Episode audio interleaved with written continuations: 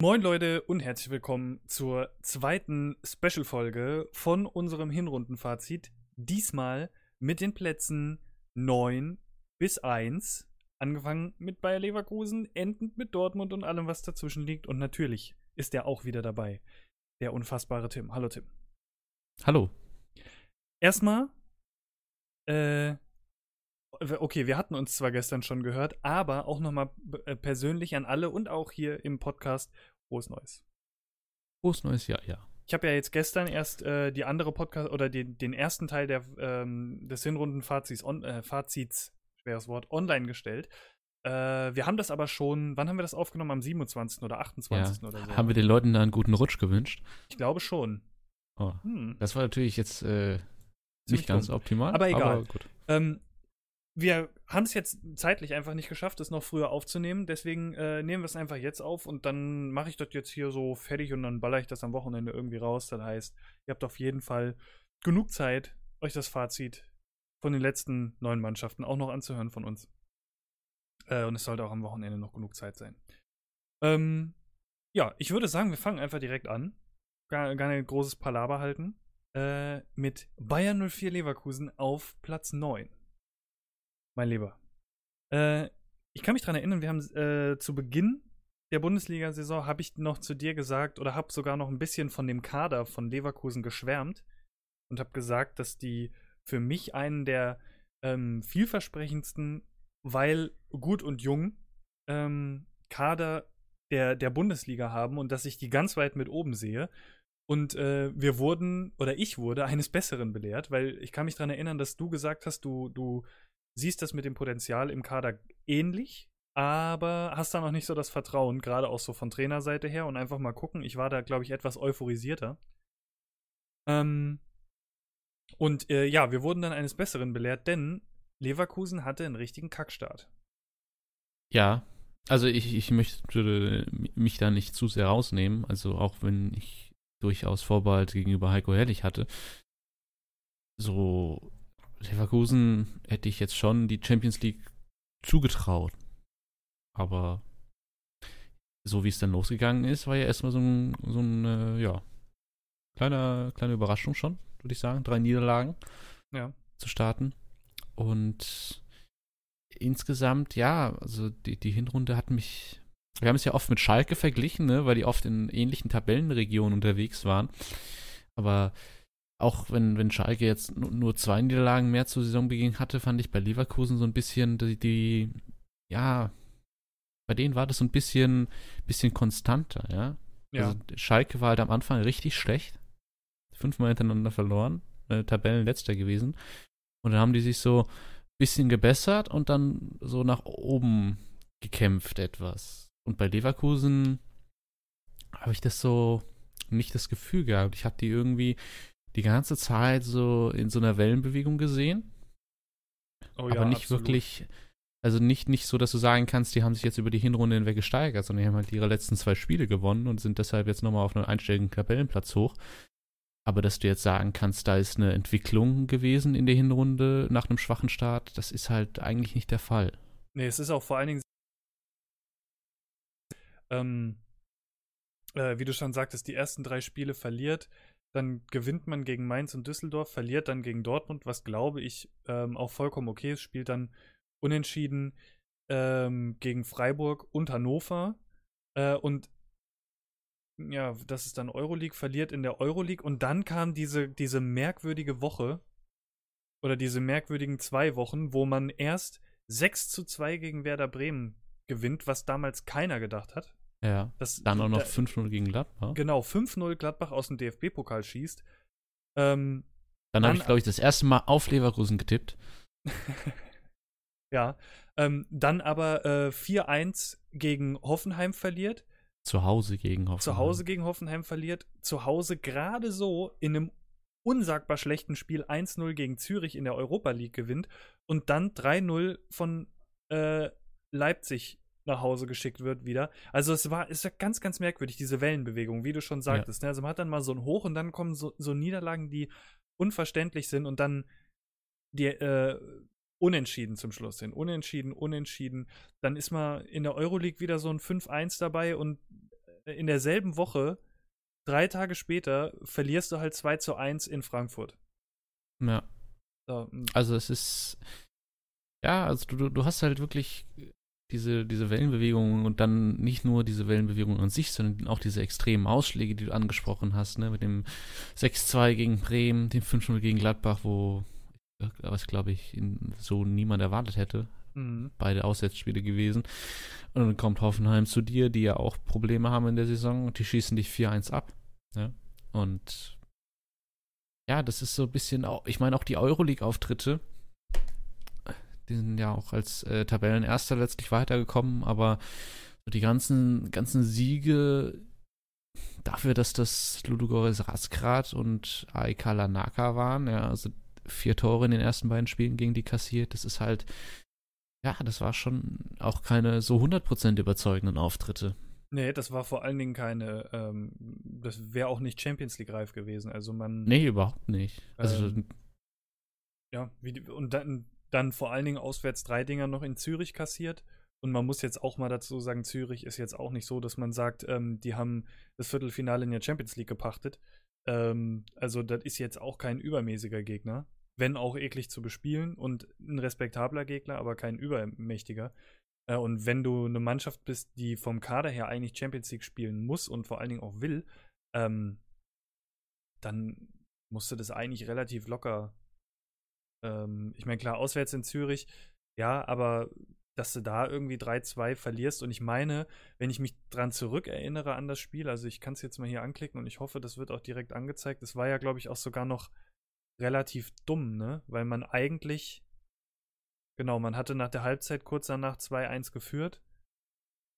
Dann hat Zürich 2-2 ausgeglichen und dann war das das typische ähm, Leverkusen-Spiel. Nach vorne nicht viel, nach hinten zu wenig und dann fängst du dir halt noch eins. Und so habe ich ja. die dieses Jahr irgendwie ganz, ganz oft gesehen. Ich erinnere nur an den Einbruch und das war für mich eigentlich so das, das äh, Paradebeispiel für die Leverkusener Saison komplett, war eigentlich das Spiel gegen Dortmund, wo man die erste Halbzeit äh, Dortmund bestimmt und verdient mit 2 zu 0 in Führung geht mhm. und auf einmal vergisst Fußball zu spielen. Ja.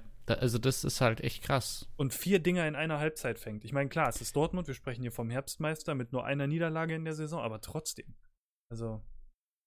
Ja, also das war halt irgendwie schon so, ne, ich meine, was, was war das? Du hattest die drei Niederlagen erst zum Auftakt, dann allerdings auch zwei Siege folgen lassen in der Bundesliga, zwischen deinen Auftaktspielen in der Europa League gewonnen. Und dann kommt äh, Dortmund zu dir und der bis dahin ne, ungeschlagene Tabellenführer, waren sie ja auch lange, Tabellenführer sind sie immer noch. Und äh, erstmal spricht, würde ich sagen, vieles gegen dich. Und dann spielst du da eine extrem gute erste Halbzeit, gehst zwei Minuten in Führung. Und äh, dann Keiner weiß, weiß ich eigentlich, nicht, wie du in Führung gehst. Das ist vor allem die Spieler anscheinend selbst nicht. Ähm, die Spieler anscheinend selbst nicht, aber die Sache ist, selbst wenn du es nicht weißt, wenn du erstmal in 2-0 in Führung bist, dann kannst du das nicht so herspielen. Ja. Also das ist ja echt, das war ja echt lachhaft. Also man muss ganz ehrlich sagen, mit Dortmund und dann vor allen Dingen noch mit Al Alcázar und was weiß ich nicht noch was, ne? Ähm, wenn du da 2-0 in Führung gehst, und ich sag ja immer, äh, ein 2-0 äh, kannst du nicht über die Zeit bringen, erst recht nicht in der Bundesliga, erst recht nicht gegen Dortmund. Ähm, oder mir ist es zu wenig, um was über die Zeit zu bringen. Wenn das Ding hier ja, 2-2 ausgeht, dann kannst du irgendwie sagen, okay, da ärgerst du dich jetzt, weil du spielst zu Hause. Eigentlich darf das Ding hier nicht 2-2 ausgehen. Aber dass du dann zu Hause in einer Halbzeit noch vier Dinger fängst, nachdem du eigentlich souverän mit 2-0 führst und nichts mehr anbrennen lassen müsstest, ähm, bleibt für mich unverständlich. Also ich meine, klar, wenn es 3-2 steht, dass sie dann aufmachen, ob, sie, ob du dann noch das 4-2 kassierst oder ob du noch versuchst, aufs 3-3 zu spielen, ist die eine Sache, ja. Äh, das, das vierte Ding, das kann man jetzt vielleicht so ein bisschen, ne, aber wie man, wie man sich da so auseinanderspielen lassen kann in einer Halbzeit, wenn du souverän zu Hause führst, ähm, und da, das ist für mich, dieses Spiel ist der Inbegriff der äh, Leverkusener Hinrunde, weil's, weil dieses ganze Spiel, also dieses Spiel an sich ist schon ein Auf und Ab. Ich kann es gar nicht anders beschreiben. Ja, also das war wirklich halt. Ich weiß nicht, was du, was du da. Ich, ich weiß ja auch, ich verstehe bis heute nicht, wie Leverkusen so einbrechen konnte. Verstehe ich nicht. Ähm, ich habe keine Ahnung. Das ist halt echt, echt krass gewesen. Ja. Und ja, es ist, es ist wirklich irgendwie so ein bisschen symptomatisch für, für diese Hinrunde, weil du halt das Gefühl hast, diese Mannschaft ruft manchmal ihr Potenzial ab und manchmal halt funktioniert sie überhaupt nicht, ja, in manchen Spielen. Und hier hattest du beide Phänomene in einem Spiel, jeweils aufgeteilt auf die beiden Halbzeiten. Ja. Gut, und dann hast du natürlich zum, zum äh, Schluss der Hinrunde, die letzten Spiele, ähm, verlierst du in Frankfurt, was aufgrund der Form diese Saison auch äh, einfach passieren kann oder auf Form beider, weil Frankfurt ja in einer ziemlich guten Form ist. Ähm, gewinnst aber eigentlich wichtige Spiele gegen Schalke als Verfolger, ähm, wobei die Schalker die Verfolger sind in dem Fall, und ähm, gegen Berlin als direkten Konkurrenten, ähm, weil man damit äh, punktgleich äh, ziehen konnte mit Berlin. Und ja, schließt die Saison eigentlich relativ versöhnlich ab, weil du nicht weit bist vom, vom europäischen Pokal. Du bist auf Platz 9, 24 Punkte. Ist zu wenig. Definitiv für eine Mannschaft mit so einem, ähm, ja, mit so einem Kader und mit so einem Vorhaben eigentlich und mit solchen Ambitionen. Und dann wurde, da haben wir ja auch schon äh, drüber gesprochen, pünktlich zum Saisonende der Trainer entlassen. Also Heiko Herrlich ist entlassen worden. Und ähm, der ehemalige Dortmunder Peter Bosch ist jetzt, ähm, ja, hat einen Vertrag bekommen. Und da muss ich auch ganz ehrlich sagen, da haben wir auch schon drüber gesprochen. Ähm, ich weiß nicht, ob wir schon im Podcast drüber gesprochen haben oder ob wir ähm, Nee. da im Privaten drüber gesprochen haben, nur. Er, er bekommt einen ähm, ungewöhnlich langen Vertrag. Ja, das habe ich noch gar nicht mitbekommen. Ähm, oder was heißt ungewöhnlich langen Vertrag? Ich meine, jetzt steht es hier natürlich nicht. Moment, ich muss mal hier gerade gucken. Äh, hat er bis 2020 oder 2021 bekommen? Gut, 220 ist jetzt nicht so die Überlänge, ne? Na, es ist ein. Oder, oder war es sogar Jahre. 2022? Moment mal, das muss ich jetzt aber gerade erst echt mal gucken. Ähm, aber es ist jetzt, es ist jetzt nicht unbedingt ein Trainer, äh, wo du sagst, der hat das, das und das und das und das geleistet, was du quasi aufzählen kannst, zumindest in der Bundesliga. In, ähm, in den Niederlanden war er ja immer, äh, oder, oder war ja ein, ein beliebter und auch guter Trainer. Und ähm, hier hat er jetzt einen Vertrag bis Bis 2020 steht hier. 16, äh, bis 6, 2020. Ja, Okay, ja, dann sind es nur ja so anderthalb dran. Jahre. Aber ähm, ja, äh, keine Ahnung. Also es ist halt die Frage, warum man, warum man da jetzt nicht sagt, okay, warum nicht nur erstmal bis zum Ende des Jahres und dann mal gucken, aber wenn man natürlich längerfristig mit ihm rechnen will, dann, dann ähm, macht das natürlich schon auch so ein bisschen Sinn. Ja, aber Peter Bosch ist jetzt wieder zurück in der Bundesliga. Ähm, Dortmund sollte es oder wird es wahrscheinlich, denke ich mal, freuen, weil äh, die jetzt kein Gehalt mehr zahlen müssen. Wenn sie es noch mussten. Müssten sie eigentlich, oder? Wenn sie noch mussten. Äh, ja, eigentlich schon. Ich weiß nicht, ob es eine Auflösung gab. Ich glaube nicht. Ja, es ist. äh, Es ist eine interessante Verpflichtung. Ich hätte nicht gedacht, dass Peter Bosch nochmal in der Bundesliga coachen wird, muss ich zugeben. Weil letztlich, es kommen ja auch nicht mehr viele Vereine in Frage. Ne? Also wenn du, wenn du dich hier erstmal in einer hohen Preisklasse bewegst und dann aber bei Dortmund ja doch eigentlich, muss man sagen, gescheitert bist, dann ähm, ja, weiß ich nicht, was da noch so viel kommen kann. Aber Leverkusen ist in dem ein möglicher Verein. Ja. Ja, also es, es hat mich so ein bisschen überrascht, weil ich das Gefühl hatte, eigentlich sind die Diskussionen um Herrlich so ein bisschen abgeflacht äh, im Verlaufe der Hinrunde. Und dann, also natürlich sind die Stimmen nicht, nicht komplett verschwunden, aber so gefühlt hatte Leverkusen seine schwächste Phase nicht schon zu, Anf zu Beginn eigentlich. Und dann hattest du ne, erwähnt Bremen und Gladbach, die beiden Hurra-Spiele da. Ja. Das schien ja dann gefestigt, ähm, spätestens mit der Sicherung des Gruppensiegs eigentlich. Und äh, ja, dann eigentlich auch die letzten, von den letzten äh, vier Spielen in der Hinrunde hast du drei gewonnen in der Bundesliga. Ja. Also sicher nicht auch der schlechteste Abschluss.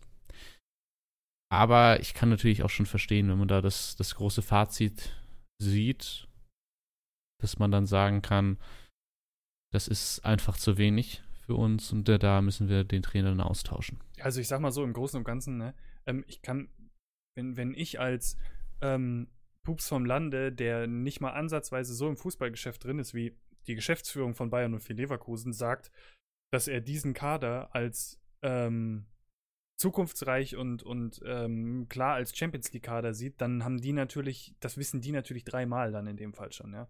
Ähm, ja, und man muss auch ganz ehrlich sagen, wenn du eben sowas siehst wie, wie, äh, wie die Niederlage in Dortmund oder, oder die Niederlage gegen Dortmund zu Hause, das ist halt sowas, da wird es schon irgendwann schwer, dass da, da, kannst du nicht sagen, der Kader ist zu schlecht, wenn du die erste Halbzeit gesehen hast. Ich meine, klar, wenn du sagst, Dortmund hat eine schlechte erste, ähm, aber wenn du dann so aus der Halbzeit anscheinend null motiviert rauskommst und das Ding so aus der Hand gibst, dann, dann muss sich jeder Trainer halt hinterfragen lassen, finde ich. Also, dann hast du vielleicht auch was falsch gemacht und dann wird sich wahrscheinlich ähm, die Chefetage dafür entschieden haben, wenn man sich den, den restlichen Verlauf der Saison anguckt.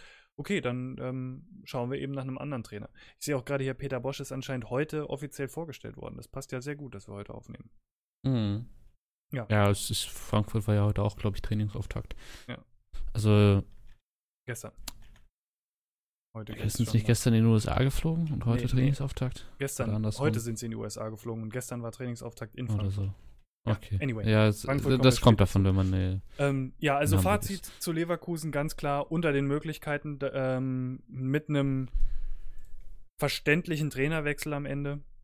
Ähm, zum, oder zumindest einem, einem nachvollziehbaren Trainer rausschmiss. Dass es dann jetzt letzten Endes Peter Bosch geworden ist, bleibt jetzt mal abzuwarten, wie das wird es ist sehr spannend. Ich könnte mir vorstellen, dass wir eine absolut verrückte Rückrunde sehen könnten bei Leverkusen, wo auf ein 5-0 eine 0 zu 4 Niederlage folgt. Das, äh, da bin ich, bin ich sehr gespannt, weil das ist so ein bisschen, ich weiß nicht. Also ich fand Peter Bosch bei Dortmund sehr ambivalent und die Mannschaft ist es. Das könnte echt zu einigen kuriosen Spielverläufen führen und ich fürchte, dass Leverkusen nicht leicht zu tippen wird in der Rückrunde. Ja, da gehe ich auch sehr stark von aus. Ähm, dann kommen wir jetzt zur nächsten Mannschaft. Ähm, die letzte Mannschaft mit einem negativen Torverhältnis in der Tabelle. Ab da geht es nur noch ins Plus. Ähm, das ist Hertha BSC Berlin. Punktgleich mit Leverkusen und aufgrund des besseren, zwar immer noch negativen, aber besseren Torverhältnisses auf Platz 8. Ähm, ja, und was kann man im Großen und Ganzen zu Hertha BSC und der Saison sagen? Also, ich muss ja ganz ehrlich sagen, gerade so zum, zum Ende letzter Saison hat es mich ja eigentlich so ein bisschen gewundert, dass man an Paldadei noch festgehalten hat. Weil der ja jetzt auch im Sommer gab es ja auch die eine oder andere etwas lautere Kritik. Ähm, vor allen Dingen auch, weil er seinen Sohn in den Profikader berufen hat. Ähm, ist ja jetzt auch schon seit 2015 Trainer und man, man dümpelt ja von Berliner Seite so ein bisschen im ja, Niemandsland, im, kann man schon sagen. Im, Im, Niemandsland rum und man kann halt dann schon irgendwie gucken. Berlin ist ja quasi eigentlich, wenn man das so will, eine ähnliche Mannschaft ähm, oder eine Mannschaft mit einem ähnlichen Potenzial wie zum Beispiel Frankfurt, wo halt immer alle sagen, dass in dieser Stadt steckt eigentlich so viel Potenzial. Da muss eigentlich viel mehr gehen mit dem Stadion, was die haben und so weiter und so fort. Aber man, man dümpelt halt mit Paldadei schon ziemlich lange im Niemandsland rum. Ähm, und hat aber einen ziemlich guten Start erwischt. Ähm, war sogar, wenn ich mich jetzt gerade richtig erinnere, ich müsste mir das zwar jetzt nochmal genau angucken, aber äh, man war sogar eine ganze Zeit lang sehr weit oben mit in der Tabelle, wenn nicht sogar Tabellenführer. Weil man irgendwie von den ersten. Führer weiß ich nicht. Ich glaube, da war Dortmund eigentlich von Anfang an oben, oder? Okay, da, da, bin ich mir jetzt nicht hundertprozentig sicher, aber man war auf, oder, oder man war Tabellenzweiter, also man war auf jeden Fall ja, weit ja, mit oben, oben, weil man von den ersten sechs Spielen nur eins verloren und eins unentschieden gespielt hat. Das heißt, man hat direkt die ersten vier Siege eingepackt. Ja. Und dann äh, ging es so ein bisschen los. Dann kamen drei Unentschieden hintereinander, zwei Niederlagen, noch ein Unentschieden. Dann kamen drei, äh, zwei Siege, wieder eine Niederlage, Unentschieden, Niederlage. Also man ist sehr furios und äh, ähm, ja, doch, man muss eigentlich so sagen, man ist sehr furios und auch sehr positiv gestartet in die Saison. Ähm, vor allen Dingen auch mit, ähm, ja, mit, mit Siegen gegen Mannschaften, die auch oben mitgespielt haben, wie zum Beispiel Gladbach oder die Bayern.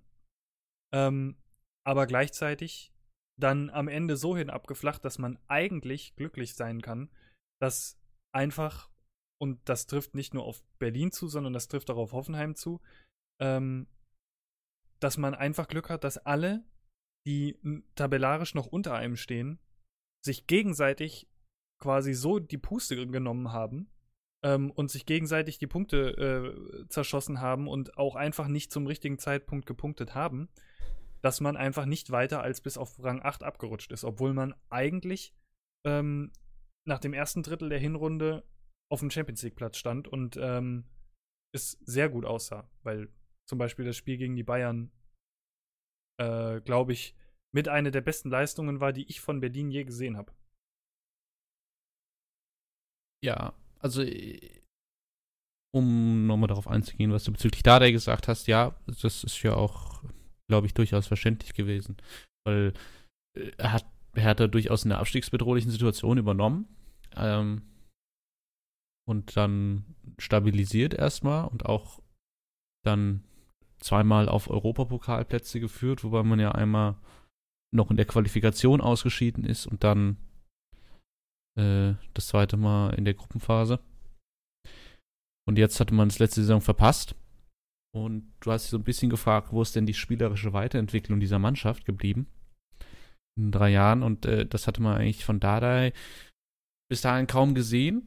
Ich hätte es auch eigentlich nicht mehr davon erwartet, ne? Aber es ist halt schwierig. Was ist, also was sind deine Ansprüche als, als Hertha? Ne? Also wirfst du deinen Trainer raus, weil er auf Platz 8 oder 9 landet? Und ich glaube, da wird es dann schon, ist so eine Frage, die man sich jetzt dann am Ende doch stellen muss. Ja, klar. Weil, äh, so wie es jetzt aussieht, könnte es darauf hinauslaufen. Zu Beginn der Saison sah das Ganze echt anders aus, du hast angesprochen, ne? Nicht nur, dass die Tabellenzweiter waren, sondern wirklich mit, mit gutem und auch ansehnlichem Fußball. Und ich weiß nicht, wann das letzte Mal ein härter Fußball ansehnlich war. Aber das, das sah schon gut aus. Das war spielerisch in dieser Mannschaft einen unglaublichen Sprung gemacht. Und äh, ja, dann kam so ein Bruch rein. Ich weiß gar nicht genau, wann der war. Ähm, ich würde sogar fast sagen, nach dem Bayern-Spiel. Ja, ja, das müsste, das, das, ist zumindest von den Ergebnissen her, danach kamen hm. diese Unentschieden und die Niederlagenserien quasi. Also. Ja. Weil, also, da, ja, du hattest dann diesen erst ergebnistechnischen Bruch und dann hat, äh, wurde halt irgendwann gesagt, jetzt ähm, müssen wir erstmal gucken, dass wir wieder Punkte holen. Und dann hast du halt wieder diesen Hertha-Fußball gespielt, ja? Diesen zermürbenden Dardai-Fußball, sag ich mal, ne? Mit dem ja. du halt in der Bundesliga die Klasse hältst, vielleicht ein bisschen ausreißen nach oben kannst, aber der halt nicht, nicht schön anzuschauen ist und ja, dir halt auch nicht so ja, das, das ist halt, die Entwicklung war dann wieder plötzlich weg. So plötzlich, wie sie gekommen war, ist sie auch wieder verschwunden. Und ähm, in den letzten Spielen hast du es dann auch nicht mehr gesehen. Und jetzt äh, bin ich gespannt. Ich glaube, die Diskussion um Dada ist aber trotzdem noch nicht wieder aufgeflammt. Zumindest äh, nicht soweit ich es mitbekommen hätte. Ich hätte jetzt auch noch nichts davon mitbekommen, ne. Ja, aber letztlich musst du, musst du festhalten, dass du auf Platz 8 bist. Natürlich nur ein Punkt vom potenziellen Europapokalplatz 7 entfernt. Aber wenn du die Maßstäbe, äh, die du vor der Saison wahrscheinlich an Dada eingelegt hättest, daran anlegst, dann ähm, musst du dich nach der Saison wahrscheinlich schon fragen, wo, ja. wo geht's hin? Ich denke nicht, dass er, dass er während der Saison entlassen wird, weil dafür ist die Notwendigkeit nicht da. Ne? Du bist nicht im Abstiegskampf und du kannst dir halt letztlich erlauben zu gucken, ob es mit Darlehen noch ein bisschen nach oben geht. Aber äh, wenn da jetzt nicht zu Beginn der Rückrunde wieder diese Entwicklung plötzlich wieder auftaucht, dann wird es interessant, was mit Dardai passiert. Ja, auf jeden Fall. Ich finde, ähm, ich vergleiche Berlin ähm, genauso wie auch Bremen und so, was das angeht, immer sehr gerne mit Frankfurt. Ähm, weil man, weil das alles Mannschaften sind, wo man sagt, ah ja, da ging eigentlich viel mehr und, und die haben auch eigentlich irgendwie so die Fanbase, weil auch die Berliner haben ja sehr treue Fans, die haben halt einfach nur Probleme, dieses Riesenstadion jedes Wochenende voll zu kriegen, was halt bei dem Fußball, der da gespielt wird, auch verständlich ist. Ähm, Und ich vergleiche das eigentlich sehr gerne miteinander. Nur hat man immer so das Gefühl, also ich meine, das sehe ich jetzt vielleicht auch so ein bisschen aus äh, Frankfurter Sicht, aber ähm, also wenn, wenn du die letzten Jahre nimmst, dann hat Frankfurt ähm, ja auch ähnlich gespielt, auch gerade unter Nico Kovac mit dem Platz 8 und so, dass man da, wenn man jetzt den DFB-Pokal nicht gewonnen hätte, ähm, an den europäischen Plätzen vorbeigeschrubbt wäre und so weiter und so fort.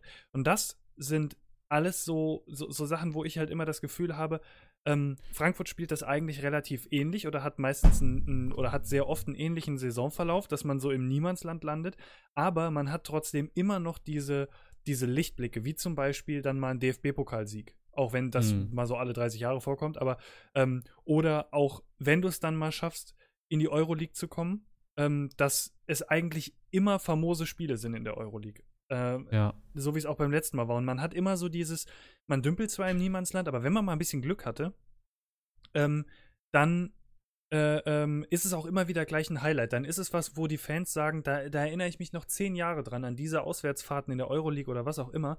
Und dann ist das alles halb so wild. Und das fehlt so Mannschaften wie, wie, wie Berlin zum Beispiel einfach. Dass man, dass man diese, du hast halt quasi dieses normale Bundesliga-Daily-Geschäft und man muss auch dazu sagen, fairerweise, ähm, es ist ja mittlerweile auch schon hoch anzurechnen, wenn du in der Bundesliga spielst und eigentlich nicht so viel mit dem Abstieg zu tun hast und kein klarer Abstiegskandidat bist. Das ist ja schon mal sehr hoch anzurechnen. Ähm, aber wenn dann diese Highlights fehlen, und wir wissen ja zum Beispiel alle, dass es Berlin sehr oft krankt, ähm, was den DFB-Pokal angeht, weil man ja theoretisch gesehen jedes Jahr die Chance auf ein Finale zu Hause hätte, aber man es einfach nicht schafft. Ähm, jetzt als nächstes im DFB-Pokal auch wieder gegen die Bayern spielen muss, was ähm, mit Sicherheit sehr, sehr ungemütlich wird. Ähm, also, denen, denen fehlen halt immer so die Highlights.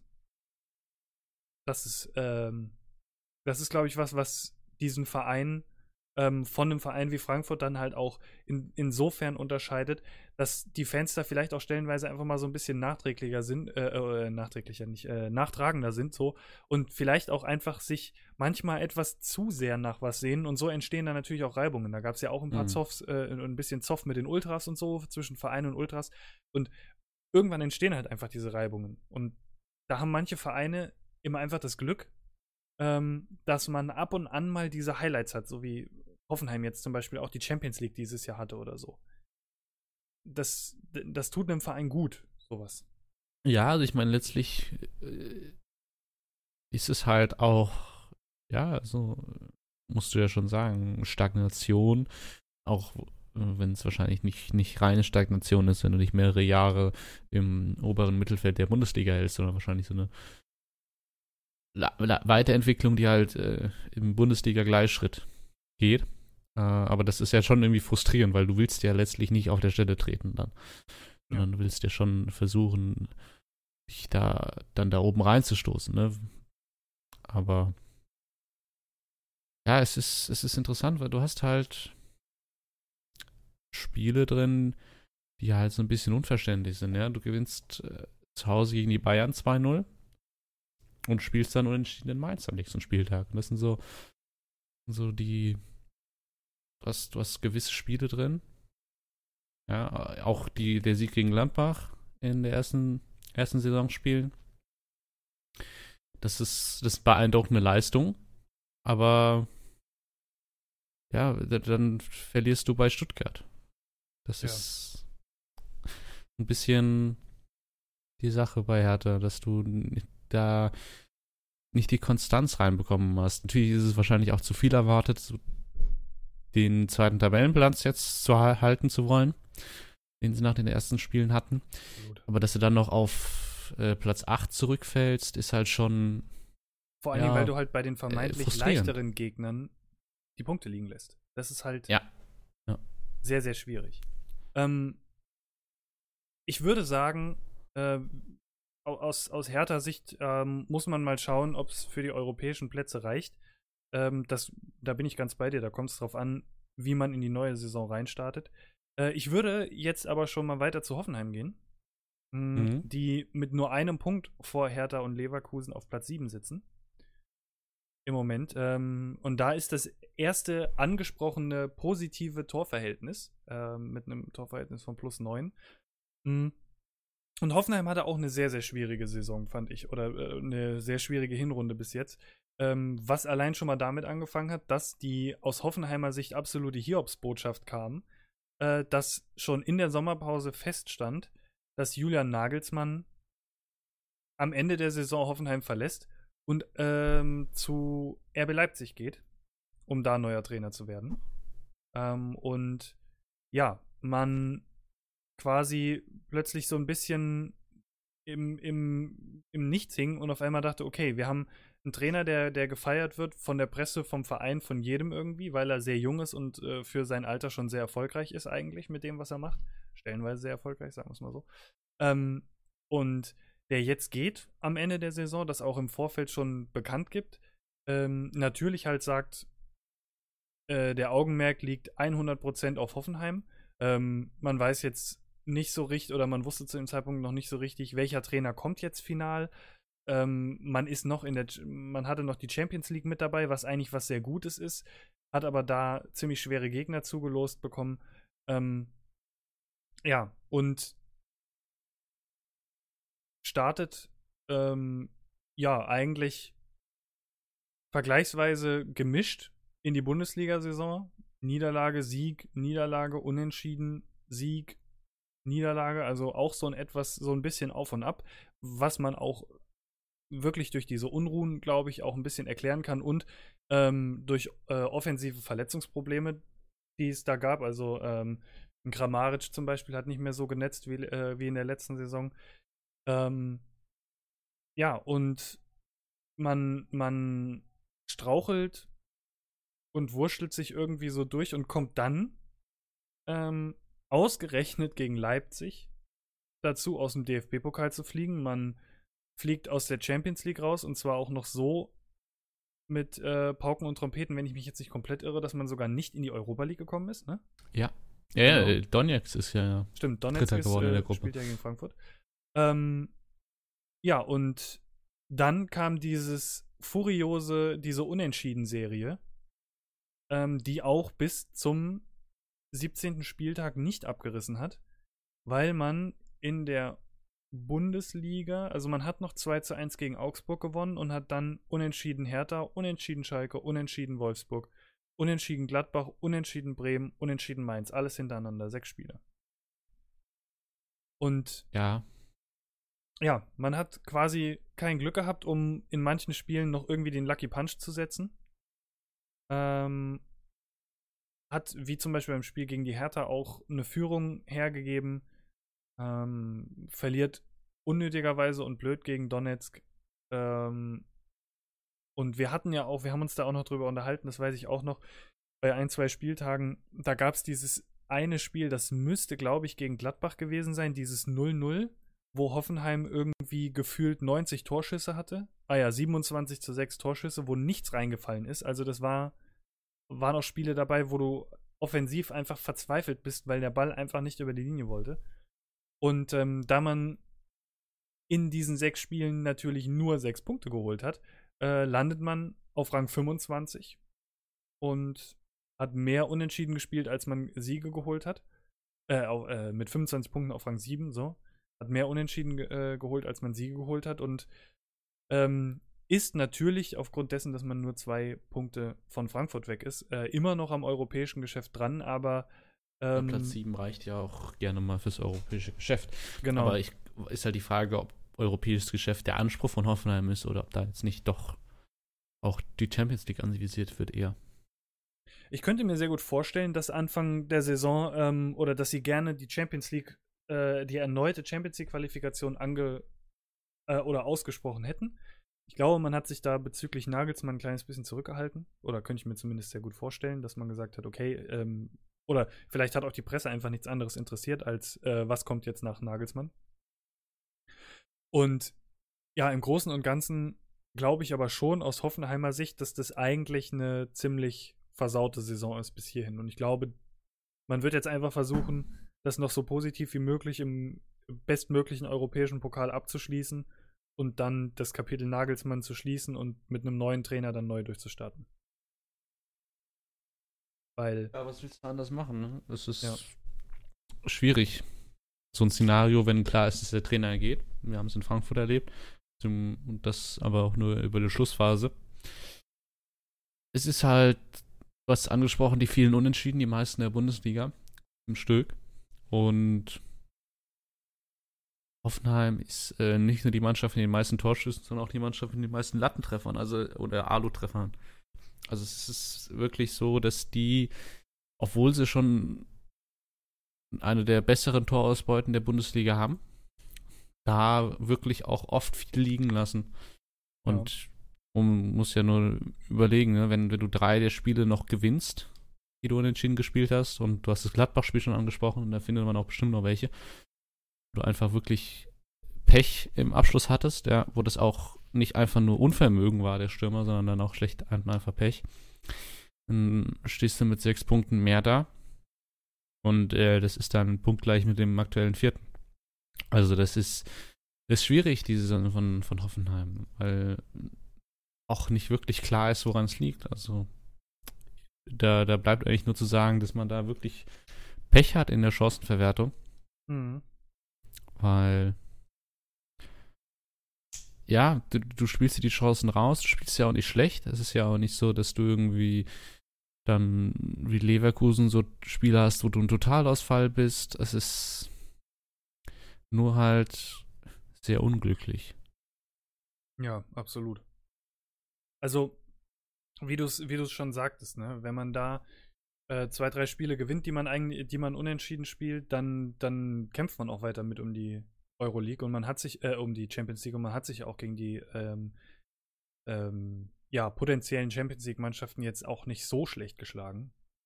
Äh, ja, also es ist eine ziemlich verzwickte Saison. Ich kann es aber auch irgendwo verstehen. Ähm, es ist ja immer eine schwierige Saison, wenn du dann sagst irgendwie so, ja, der Trainer geht ja sowieso und dann, dann wird es halt eh schwierig. Also ich hätte niemals gedacht, dass dieser Effekt in Frankfurt auch so einschlägt, wie damals, als Nico Kovac gesagt hat, dass er, dass er zu den Bayern geht. Jetzt mal vollkommen egal, dass zu dem Zeitpunkt halt schon feststand, dass der FC Bayern ähm, der DFB-Pokal-Gegner, äh, Finalgegner wird.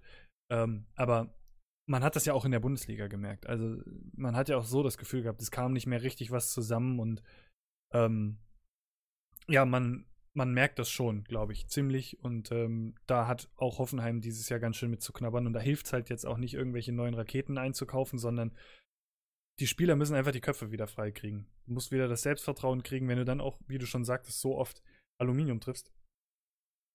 Das muss jetzt einfach von alleine wiederkommen. Da müssen jetzt mal, muss wieder ein bisschen was, ähm, muss jetzt wieder ein bisschen was gewonnen werden und dann muss auch mal wieder der ein oder andere Ball glücklich über die, äh, über die Linie rollen und dann kommt auch diese Leichtigkeit wieder rein. Weil letztes Jahr hat Hoffenheim ja einen sehr schönen Fußball gespielt. Das muss man einfach lassen. Also man kann ja von dem Verein und von dem mhm. Konstrukt dahinter halten, was man will. Aber die haben ja stellenweise letztes Jahr unfassbar guten Fußball gespielt.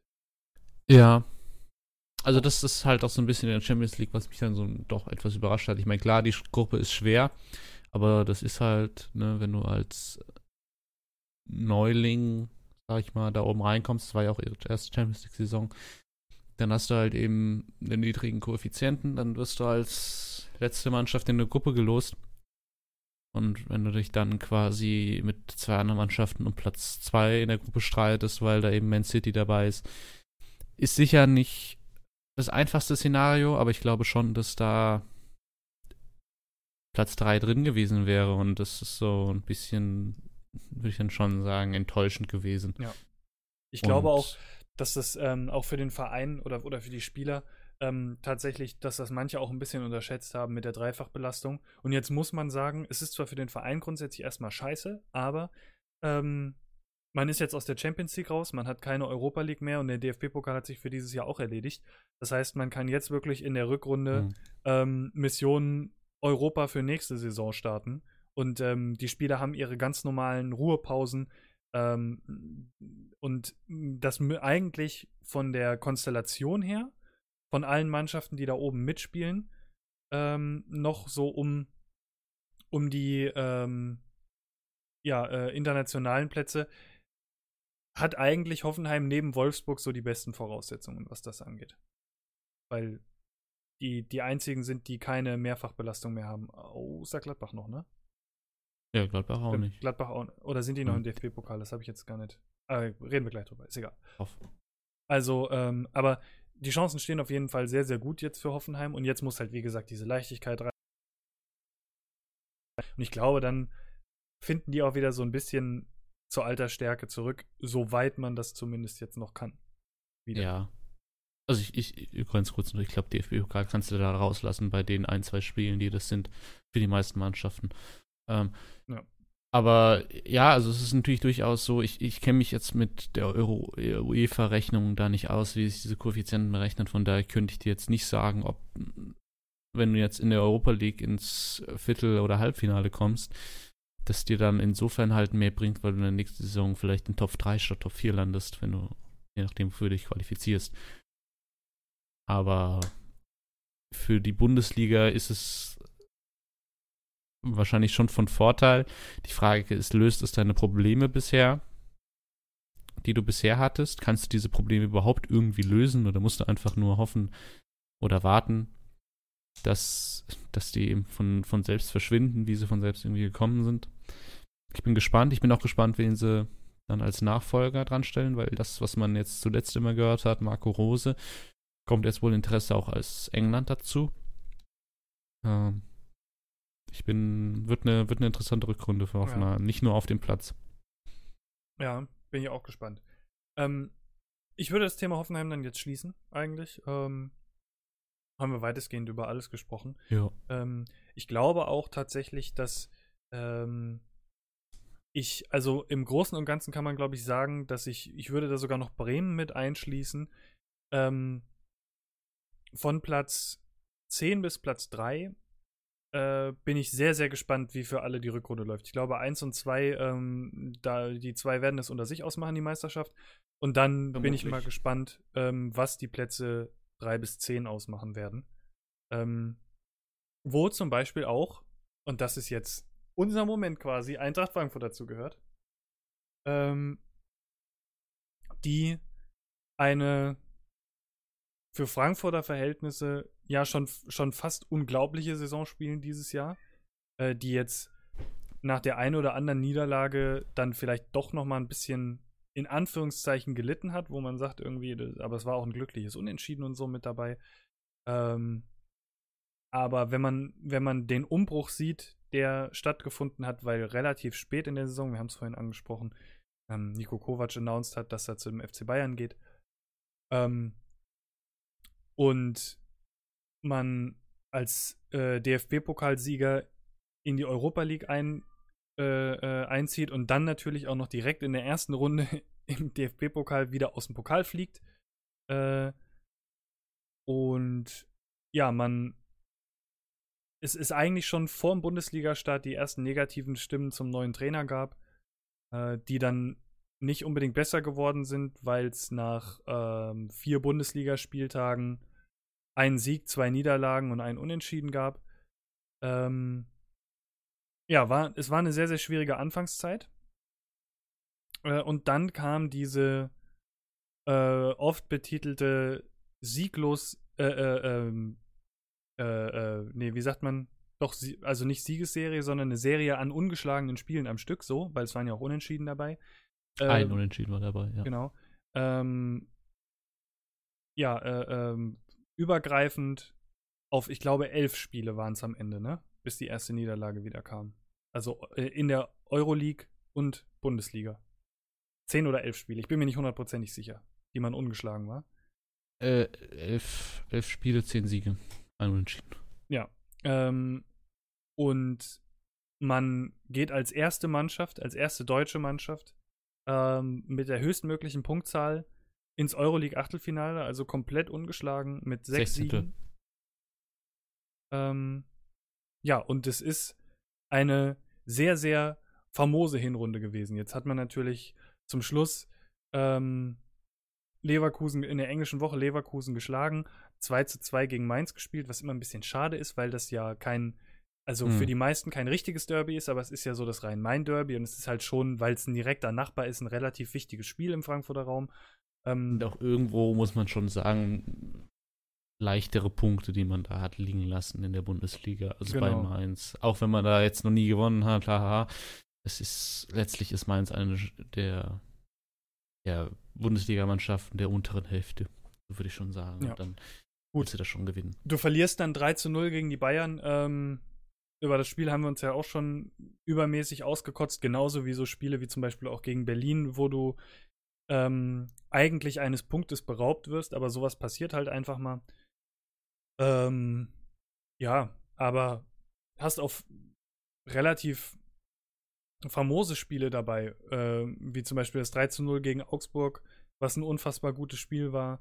Ähm, oder nicht zu vergessen das 7 zu 1 gegen Düsseldorf, wo Luka Jovic fünf Tore schießt. Ähm, du schlägst Hoffenheim 2 zu 1, hast dann hast leider gegen, gegen Gladbach verloren, aber hast einen Punkt in Leipzig mitgenommen, der sehr wichtig war. Du hast den Pflichtsieg in Hannover mitgenommen. Ähm, hast das sehr, sehr glückliche Unentschieden in Nürnberg mitgenommen. Äh, gegen Stuttgart gewonnen, gegen Schalke gewonnen. Also gegen die Mannschaften, gegen die du gewinnen musst, wenn wir da jetzt mal Mainz rauslassen, hast du eigentlich gewonnen.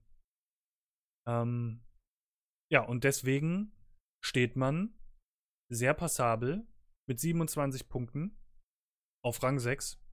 Ähm, ist, wie gesagt, nicht mehr im DFB-Pokal dabei, kann also da keinen Pokal verteidigen. Ähm, steht aber als, und wenn ich sogar richtig gesehen habe, das nach der Gruppenphase beste Team in ganz Europa, was die Punkte angeht, glaube ich, weil ich meine, Chelsea hätte am letzten Tag, äh, am letzten Spieltag unentschieden gespielt. Äh, Salzburg hat alle Spiele gewonnen, hat aber, glaube ich, um ein Tor schlechteres Torverhältnis Ah, gehabt. Oder so, ja. Ähm, ja, man, man steht jetzt eigentlich sehr gut da und kann ähm, eigentlich mit einem guten, mit einem sehr, sehr guten Gefühl äh, in, die, in die Winterpause gehen und ähm, ins Trainingslager fahren. Anders kann man es Ja. eigentlich so nicht sagen. Es ist äh, übrigens, hat mich etwas überrascht gehabt, weil ich das nochmal nachgeguckt hatte. Die Punkteausbeute ist gar nicht so viel besser als in den Saisons unter Kovac in der Hinrunde. Äh, 26, 29 Punkte hatte man da mal geholt. Und jetzt hat man hier 27. Also es ist aber eine ganz andere Art Fußball, die gespielt wird. Aber da sind wir auch wieder dabei, wie die Europa League einem das verblenden kann, ne? was ich eben meinte. Ja, was heißt verblenden kann? Es ist ja so. Ich hab's, ich habe ja dir oft während den Spielen gesagt, dass das, was ich da gerade sehe, der schönste Fußball ist, den ich hier von Frankfurt gesehen habe. Ja. Und das ist ja auch die Sache, ne, dass warum Frankfurt viele Sympathien bekommen haben, nicht nur, äh, weil man die Bundesliga gut vertreten hat in Europa, sondern auch, weil der Fußball einfach wirklich schön anzuschauen war. Und das hattest du unter Kovac halt nie. Also du, du hast, hättest unter Kovac niemals 7-1 gegen Düsseldorf gewonnen zum Beispiel. Ja. Hättest du äh, 3-1 gewonnen oder so. Und das ist halt wirklich, wirklich was gewesen, was, was mich diese Saison so richtig mitgerissen hat. Ähm, und dann dieser unglaubliche Lauf. Und ja, natürlich musst du ja schon auch bedenken, wo du hergekommen bist. Ne? Also du, du, du warst, glaube ich, nie auf einem Abstiegsplatz, weil der in Freiburg gewonnen hast am ersten Spieltag. Aber du bist schon so in die Gegend gerutscht nach, den, äh, nach dem dann doch insgesamt problematischen Start. Ja. Ja. Also dem, dem Unentschieden gegen Leipzig äh, und den drei Niederlagen gegen Bremen, Dortmund und Gladbach. Und dann hast du es halt, ja, diese, diese beiden 4 zu 1 gegen Hannover und Rom haben es dann echt rumgerissen. Dann gewinnst du auch noch zum Abschluss deiner äh, englischen Woche in Hoffenheim. Und das waren dann die ersten drei Spiele von elf, die du ungeschlagen warst. Ja. Und das ist halt, ja, so ein unglaublicher Run gewesen. Und der, der war, war klar, dass der irgendwann vorbei war. Mich hat es geärgert, dass es ausgerechnet gegen Wolfsburg war. Ja. Wenn wir gleich kommen. Aber ja, und dann hast du halt Hertha unglücklich gehabt und ähm, gegen Bayern warst du halt einfach, ne? Da, war also dann keine Bayern Puste mehr war da. einfach so ein Ding, wenn, wenn Wir haben es ja besprochen, ne? Ich wollte gerade sagen, da waren nach 30 Minuten keine Puste mehr da und wenn bis dahin halt nicht glücklicherweise drei Dinger reingefallen sind und die Bayern hatten halt so einen Tag, wo alles reingefallen ist. Also das Ding von Rafinha, der weiß ich nicht, sowas fällt ein von zehn Mal rein, so ein Ball. Wenn, wenn überhaupt, eher von 20 Mal. Und das war halt so ein Tag, da ist er halt reingefallen. Also, ja. Aber äh, im Großen und Ganzen, da haben wir ja, wie du schon sagtest, auch schon drüber gesprochen, äh, glaube ich einfach, dass Frankfurt sich ähm, nicht nur von der Punkteausbeute, die wirklich anständig ist, ähm, gut verkauft hat diese Saison, sondern auch von der Art und Weise, wie du schon gesagt hattest, wie man Fußball spielt, ähm, sehr gut verkauft hat. Und man kann sich eigentlich nur auf die Rückrunde freuen. Also ja, das ist echt gespannt, weil Frankfurt ja immer in der Rückrunde etwas schwächer wurde. Aber Hütter jetzt gesagt hat, seine Teams werden in der Rückrunde eigentlich eher besser. Ich bin gespannt, ob man nochmal jemanden verpflichtet. Und äh, wie also es dann mit ja Bundesliga und Europa League läuft. Ja, natürlich, Rode ist, äh, Rode ist schon da. Genau. Und es wurde ja auch schon klar gesagt, dass man niemanden mehr abgibt. Ja. Ähm, Aber so gerade so, ob den Rechtsverteidiger am Barbu von, von Bern, an dem man ja schon im Sommer dran war, ob man den noch holt. Bin gespannt. Ja. Muss man dann mal gucken, wie äh, notwendig das ist mit den Rückkehrern, die man jetzt noch hat. Und ja, also es kommt halt jetzt vor allen Dingen auch so ein bisschen drauf an. Ich meine, ähm, man ist noch in der Euroleague und äh, in der Euroleague geht es jetzt gegen Schachter Donetsk. Das wird, das wird eklig. Das wird sehr, wird, sehr äh, unangenehm. Ja, es wird sehr eklig. Aber ich würde da durchaus ein Weiterkommen zutrauen. Und das ist ja bei Frankfurt wirklich das Faszinierende gewesen, dass du halt die Euroleague nicht als Belastung hattest, sondern vielmehr als, als Push auch in der Bundesliga empfunden hast, ja. Weil nur durch die starke Euroleague-Saison, würde ich sagen, kommst du, startest diesen Run in der Bundesliga. Ja, du holst dir halt immer wieder Selbstvertrauen und du spielst. Ja, weil ne, die Sache ist, die zehn Siege, äh, die elf, elf Sie äh, Spiele, zehn Siege, da waren ja vier in der Euroleague dann dabei. Mhm. Vier Siege. Ne, also das ist ja, das, das liest sich ja deutlich weniger beeindruckend mit äh, einer fünf Siege in Folge oder fünf, fünf Siege, ein Unentschieden, also sechs Spiele ungeschlagen in Folge.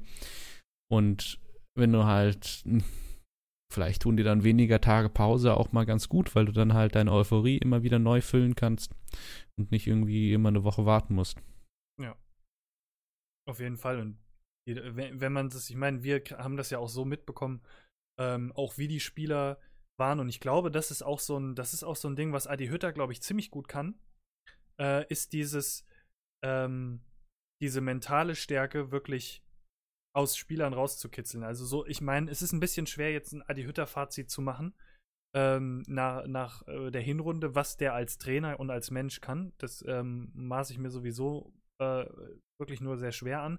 Aber man hatte einfach so ein bisschen das Gefühl, dass die, also selbst nach so einem Spiel wie Berlin, wo du wo die Spieler wirklich sauer waren und auch Jovic im Nachhinein irgendwie nochmal gepostet hat, ist das hier kein Elfmeter und sich jeder eigentlich gefragt hat, ähm, wie kann das sein, dass da kein Schiedsrichter angreift und auch wir haben uns äh, genug drüber aufgeregt und alles Mögliche, dass Adi Hütter das aber trotzdem geschafft hat, sofort wieder Ruhe in der Mannschaft zu haben, Fokus auf das nächste Spiel zu legen ähm, und du quasi direkt nachdem du diesen, diesen Arschtritt in Berlin hattest, ein Sau, zwar eigentlich unwichtiges, weil du warst schon weiter in der Euroleague, aber ein sehr, sehr anstrengendes Auswärtsspiel bei Lazio Rom halt durch halt noch gedreht bekommst, ähm, was zu 50 Prozent auch einfach ein reiner Willensakt war, dieses Spiel zu gewinnen, um diesen Rekord aufzustellen. Ähm, das zeugt schon von sehr viel, was man sieht, wie viel positive Energie in der Mannschaft ist und, und wie gut einem sowas tut, wenn man sagt, ähm, okay, man hat jetzt mal äh, äh, dämlich oder man hat jetzt blöd gegen Wolfsburg verloren und, und man hat jetzt echt megamäßig ärgerlich ähm, mindestens einen Punkt in Berlin liegen lassen müssen. Ähm, aber man, man gibt sich halt nicht auf für die letzten Spiele. Und das, da tut dann, glaube ich, diese, tun diese positiven Spiele in der Euroleague sehr gut. Ja. Ja. ja. Äh, wir können eigentlich, wo, weil wir eben gerade schon bei Wolfsburg waren, ähm, weil die diese äh, Serie beendet haben, können wir direkt zu Wolfsburg übergehen. Ähm, auf Rang 5 mit 28 Punkten, also auch nur einen Punkt äh, vor Frankfurt.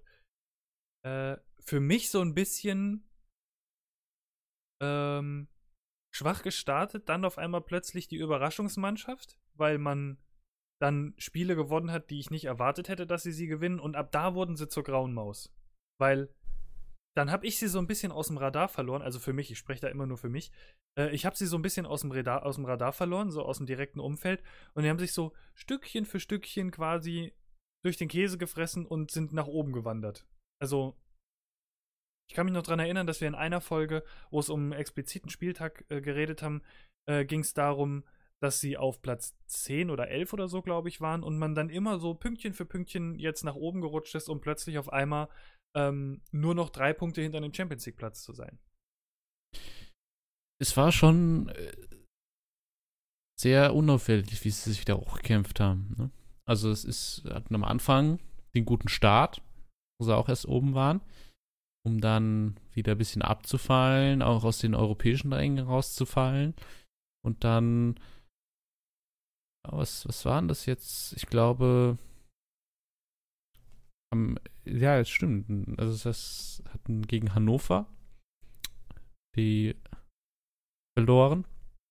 Und danach ähm, 5 von 6 gewonnen und dann zwischen auch nur gegen Hoffenheim unentschieden gespielt. Also es ist durchaus ein respektabler Run gewesen. Ja. Der so ein bisschen untergegangen ist eigentlich. Oder zumindest in, in meiner Wahrnehmung. Weil es auch nicht so die, die riesen überragenden Spiele dabei gewesen sind. Ja, also durchaus respektable Ergebnisse, zu Hause gegen Leipzig zu gewinnen, in Frankfurt und damit deren Siege zu, Serie zu beenden. Ähm, aber es war jetzt nicht so, dass da, äh, keine Ahnung, man 4-0 oder so dabei gewesen wäre. Ja. Sondern da waren dann auch zwar mal ein 2-0 dabei, aber es waren noch Nürnberg und Stuttgart. Und am letzten Spiel noch Augsburg.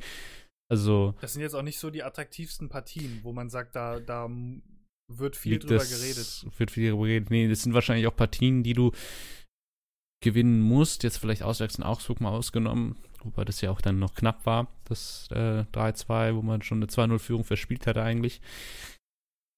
Aber ja, also du musst trotzdem sagen, in drei Spielen gegen Leipzig, Frankfurt und Hoffenheim sieben Punkte zu holen, ist, ist durchaus beeindruckend. Und ja. dann halt Nürnberg, Stuttgart, Augsburg, das ist ein eher leichtes Programm und in der engen Bundesliga kämpfst du dich damit halt noch ein Stückchen nach oben. Und äh, ich bin mal gespannt, ob wir bei Wolfsburg dann wieder einen ähnlichen Verlauf auch der Rückrunde sehen. Dass da wieder ein bisschen was liegen gelassen wird in der Mitte, die sich dann zum Schluss nochmal hochkämpfen. Oder ob das jetzt so ein bisschen konstanter wird. Weil es war ja wirklich so, so, ja, wie, wie beschreibt man das, so parabelförmig quasi, ne? Ja. Es hat oben angefangen, ging dann ein bisschen runter, und, um dann wieder nach oben zu gehen. Man hat es halt, halt auch so ein bisschen verpasst, äh, fand ich jetzt auch gerade in den letzten Spieltagen, weil, ähm, und da merkt man auch einfach wieder, wie da stellenweise so die Sportpresse ist, weil einfach auch sehr, sehr wenig über den Verein und über das, was der Verein im Moment eigentlich gerade leistet, äh, geredet wurde. Und das hast du auch wirklich einfach gemerkt, weil es wird halt sehr viel über die Mannschaften geredet, die europäisch spielen. Die, ähm, ne, was weiß ich was, äh, noch im DFB-Pokal sind oder eben die im Moment auf europäischem Kurs sind. Und ähm, ja, äh, Wolfsburg ist da irgendwie so im Schatten quasi so ein bisschen dran vorbeigezogen. Und ähm, ich habe wirklich auch am letzten Spieltag da gesessen, als wir dann über die Tabelle gesprochen haben. Und habe mir so gedacht, hoppala, wo kamen die denn her? Jetzt, also, weißt du? Ähm, weil, ja, man man ist ja quasi durch den Sieg am letzten Spieltag auch an, an Hoffenheim vorbeigezogen. Ähm, und, und plötzlich äh, steckte man da oben in den Euro auf den europäischen Plätzen und keiner wusste so richtig, wo sie herkamen. Und ich glaube, das hat auch sehr viel damit zu tun, wie gerade auch im deutschen Fußball äh, die Berichterstattung ist. Und wir haben ja auch schon mal drüber gesprochen, das ähm, ist ja auch schon mal äh, die, die eine oder andere negative Stimme dazu gab, dass zum Beispiel in manchen Fernsehshows oder sowas mehr über die schlechte Serie der Bayern geredet wird, als über die vier guten Serien von anderen Vereinen. Ähm, aber ja, das ist, glaube ich, ein ganz, ganz anderes Problem. Da müssen wir in einem anderen Podcast mal drüber reden. Aber im Großen und ja. Ganzen ähm, hat sich Wolfsburg ja so ein bisschen vorbeigeschlichen. Äh, ähnlich wie Leipzig, muss ich dir ganz ehrlich sagen. Da ging es mir auch so, weil die hatten, die waren auch am Anfang relativ, ähm, ja, ruhig und, und äh, man hat jetzt nicht so viel gesehen und dann hatten die äh, diesen, diesen, äh, die hatten ja auch einen Lauf und hatten auch ganz viele Spiele äh, zu Null gespielt und so.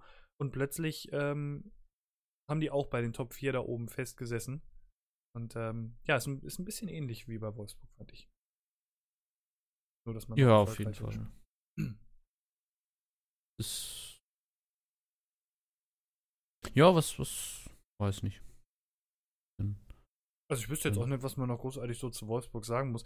Ich, ich glaube, ähm, wir haben schon. Also was, was das Einzige, was ich zu Wolfsburg noch, ja, das, das ist so ein bisschen das, was ich noch ansprechen würde. Labadia äh, scheint diese eine Saison, die ja immer funktioniert, zu funktionieren, auch wieder in Wolfsburg. Ich bin gespannt, was da, wie es wird, ob da in der Rückrunde schon so ein kleiner Abfall zu sehen wird oder ob das kommen, oder ob es überhaupt kommen wird. Vielleicht äh, hat er jetzt da auch seine Station gefunden.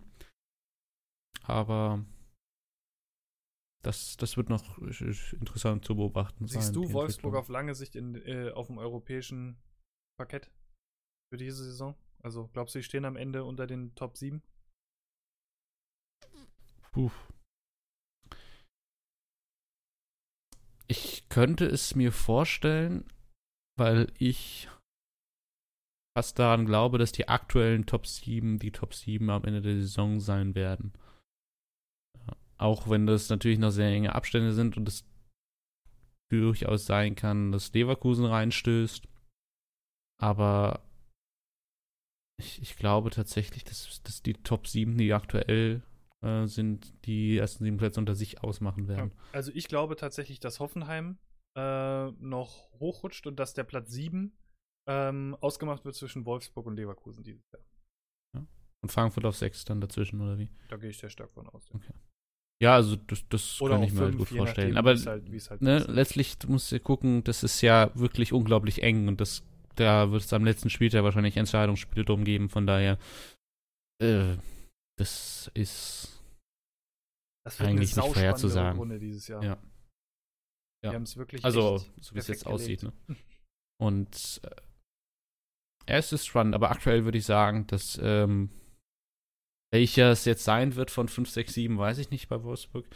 Ähm, das kannst du wahrscheinlich wirklich nicht bis zum letzten Spieltag sagen, aber denke, dass das da äh, es einer werden wird.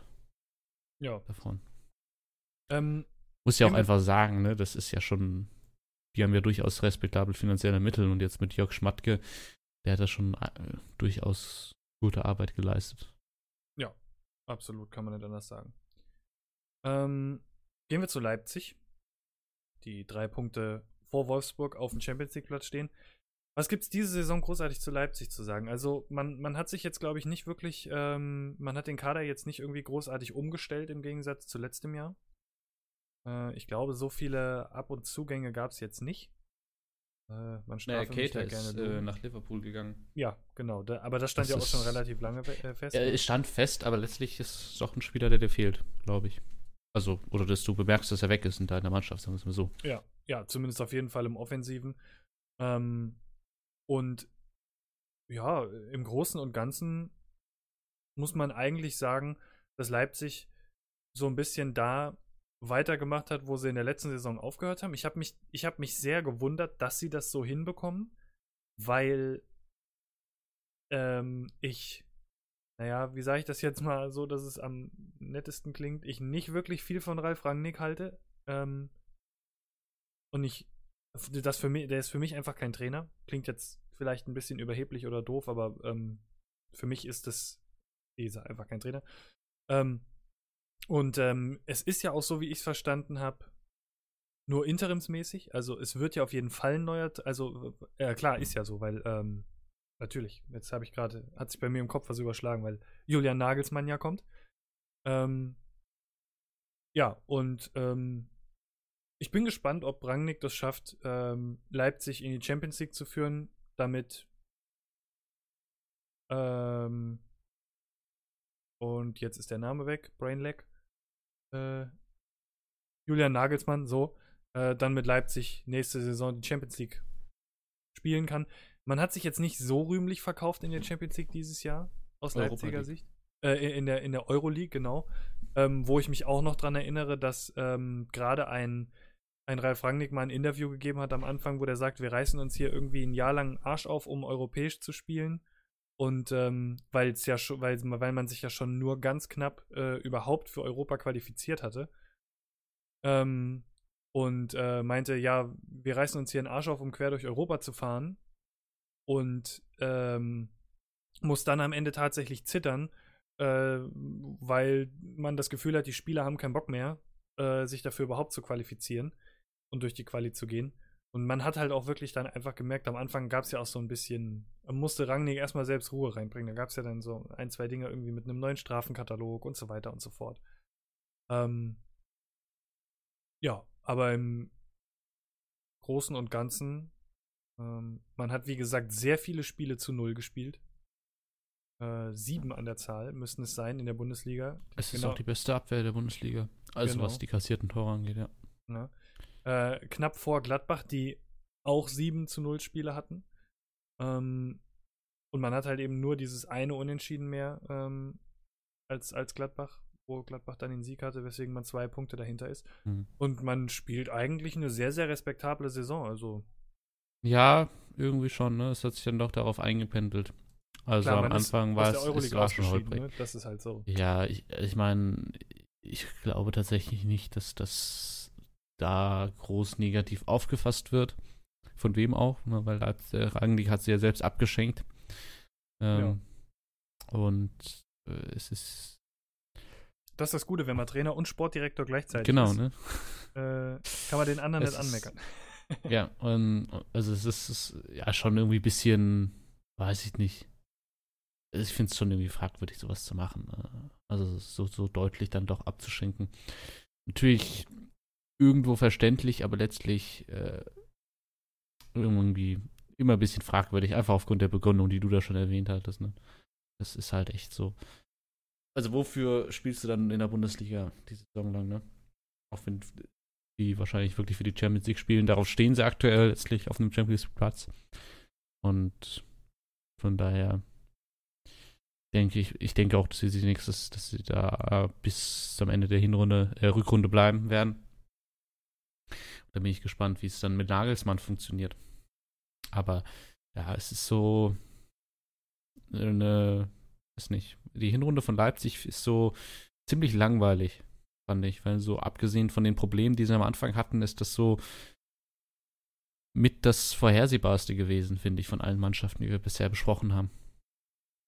Ja, also, aber, also langweilig, aber quasi so positiv langweilig, weil es ist ja jetzt nicht Ja, negativ gewesen, sondern wirklich einfach so, ja, Nö, die nö, werden also- sich eh unter den ersten vier einreihen und gut ist. Genau. Nee, also, ja, ja, also das ist das, wenn du mich jetzt vor der Hinrunde gefragt hättest, wen tippst du auf 3, 4, dann wäre der wahrscheinlich irgendwo Leipzig gelandet. Und von daher, ich glaube nicht, dass das Leipzig in den Tipps von meisten da um mehr als ein oder zwei Plätze abweicht. Oh, das, das können wir nächste Saison machen. Die Tabelle tippen. Mhm. Schon vor der Saison. Dann gucken, wer am Ende mit was richtig lag. Das, das wäre echt interessant, ne? weil dann hast du ja sowas wie Schalke und Leverkusen immer ganz stark. Aber Ja. äh, genau in diesem Szenario finde ich eben, dass Leipzig da wirklich am, am wenigsten abweicht und das ist ja, sehr, ja, dann halt in dem Sinne positiv langweilig, aber halt so zum drüber reden, zum drüber diskutieren halt irgendwie uninteressant Ja, war also, die Hinrunde. genau, finde ich auch. Aber ich muss vor allen Dingen sagen, das ist der, das ist der ähm, positive Aspekt, den ich da quasi mit rausnehme aus dieser ganzen äh, Hinrunde, was Leipzig angeht. Ähm, man ist jetzt unter einem wirklich, muss man auch einfach mal so sagen, aus mei ähm, in meinen Augen schlechteren, schlechteren Bundesliga-Trainer. Ähm, man ist jetzt nicht irgendwie zusammengebrochen, man hat halt, wie du schon gesagt hattest, die Euroleague äh, weggeschmissen. Ähm, müsste ja noch im DFB-Pokal sein, wenn ich es richtig in Erinnerung habe. Aber man hat halt aus meiner Sicht den goldenen Kuh geschossen mit Julian Nagelsmann, weil ich, also Nagelsmann ist halt, der ist sehr früh sehr hoch gelobt worden. Mag jetzt dem einen oder anderen gefallen oder nicht.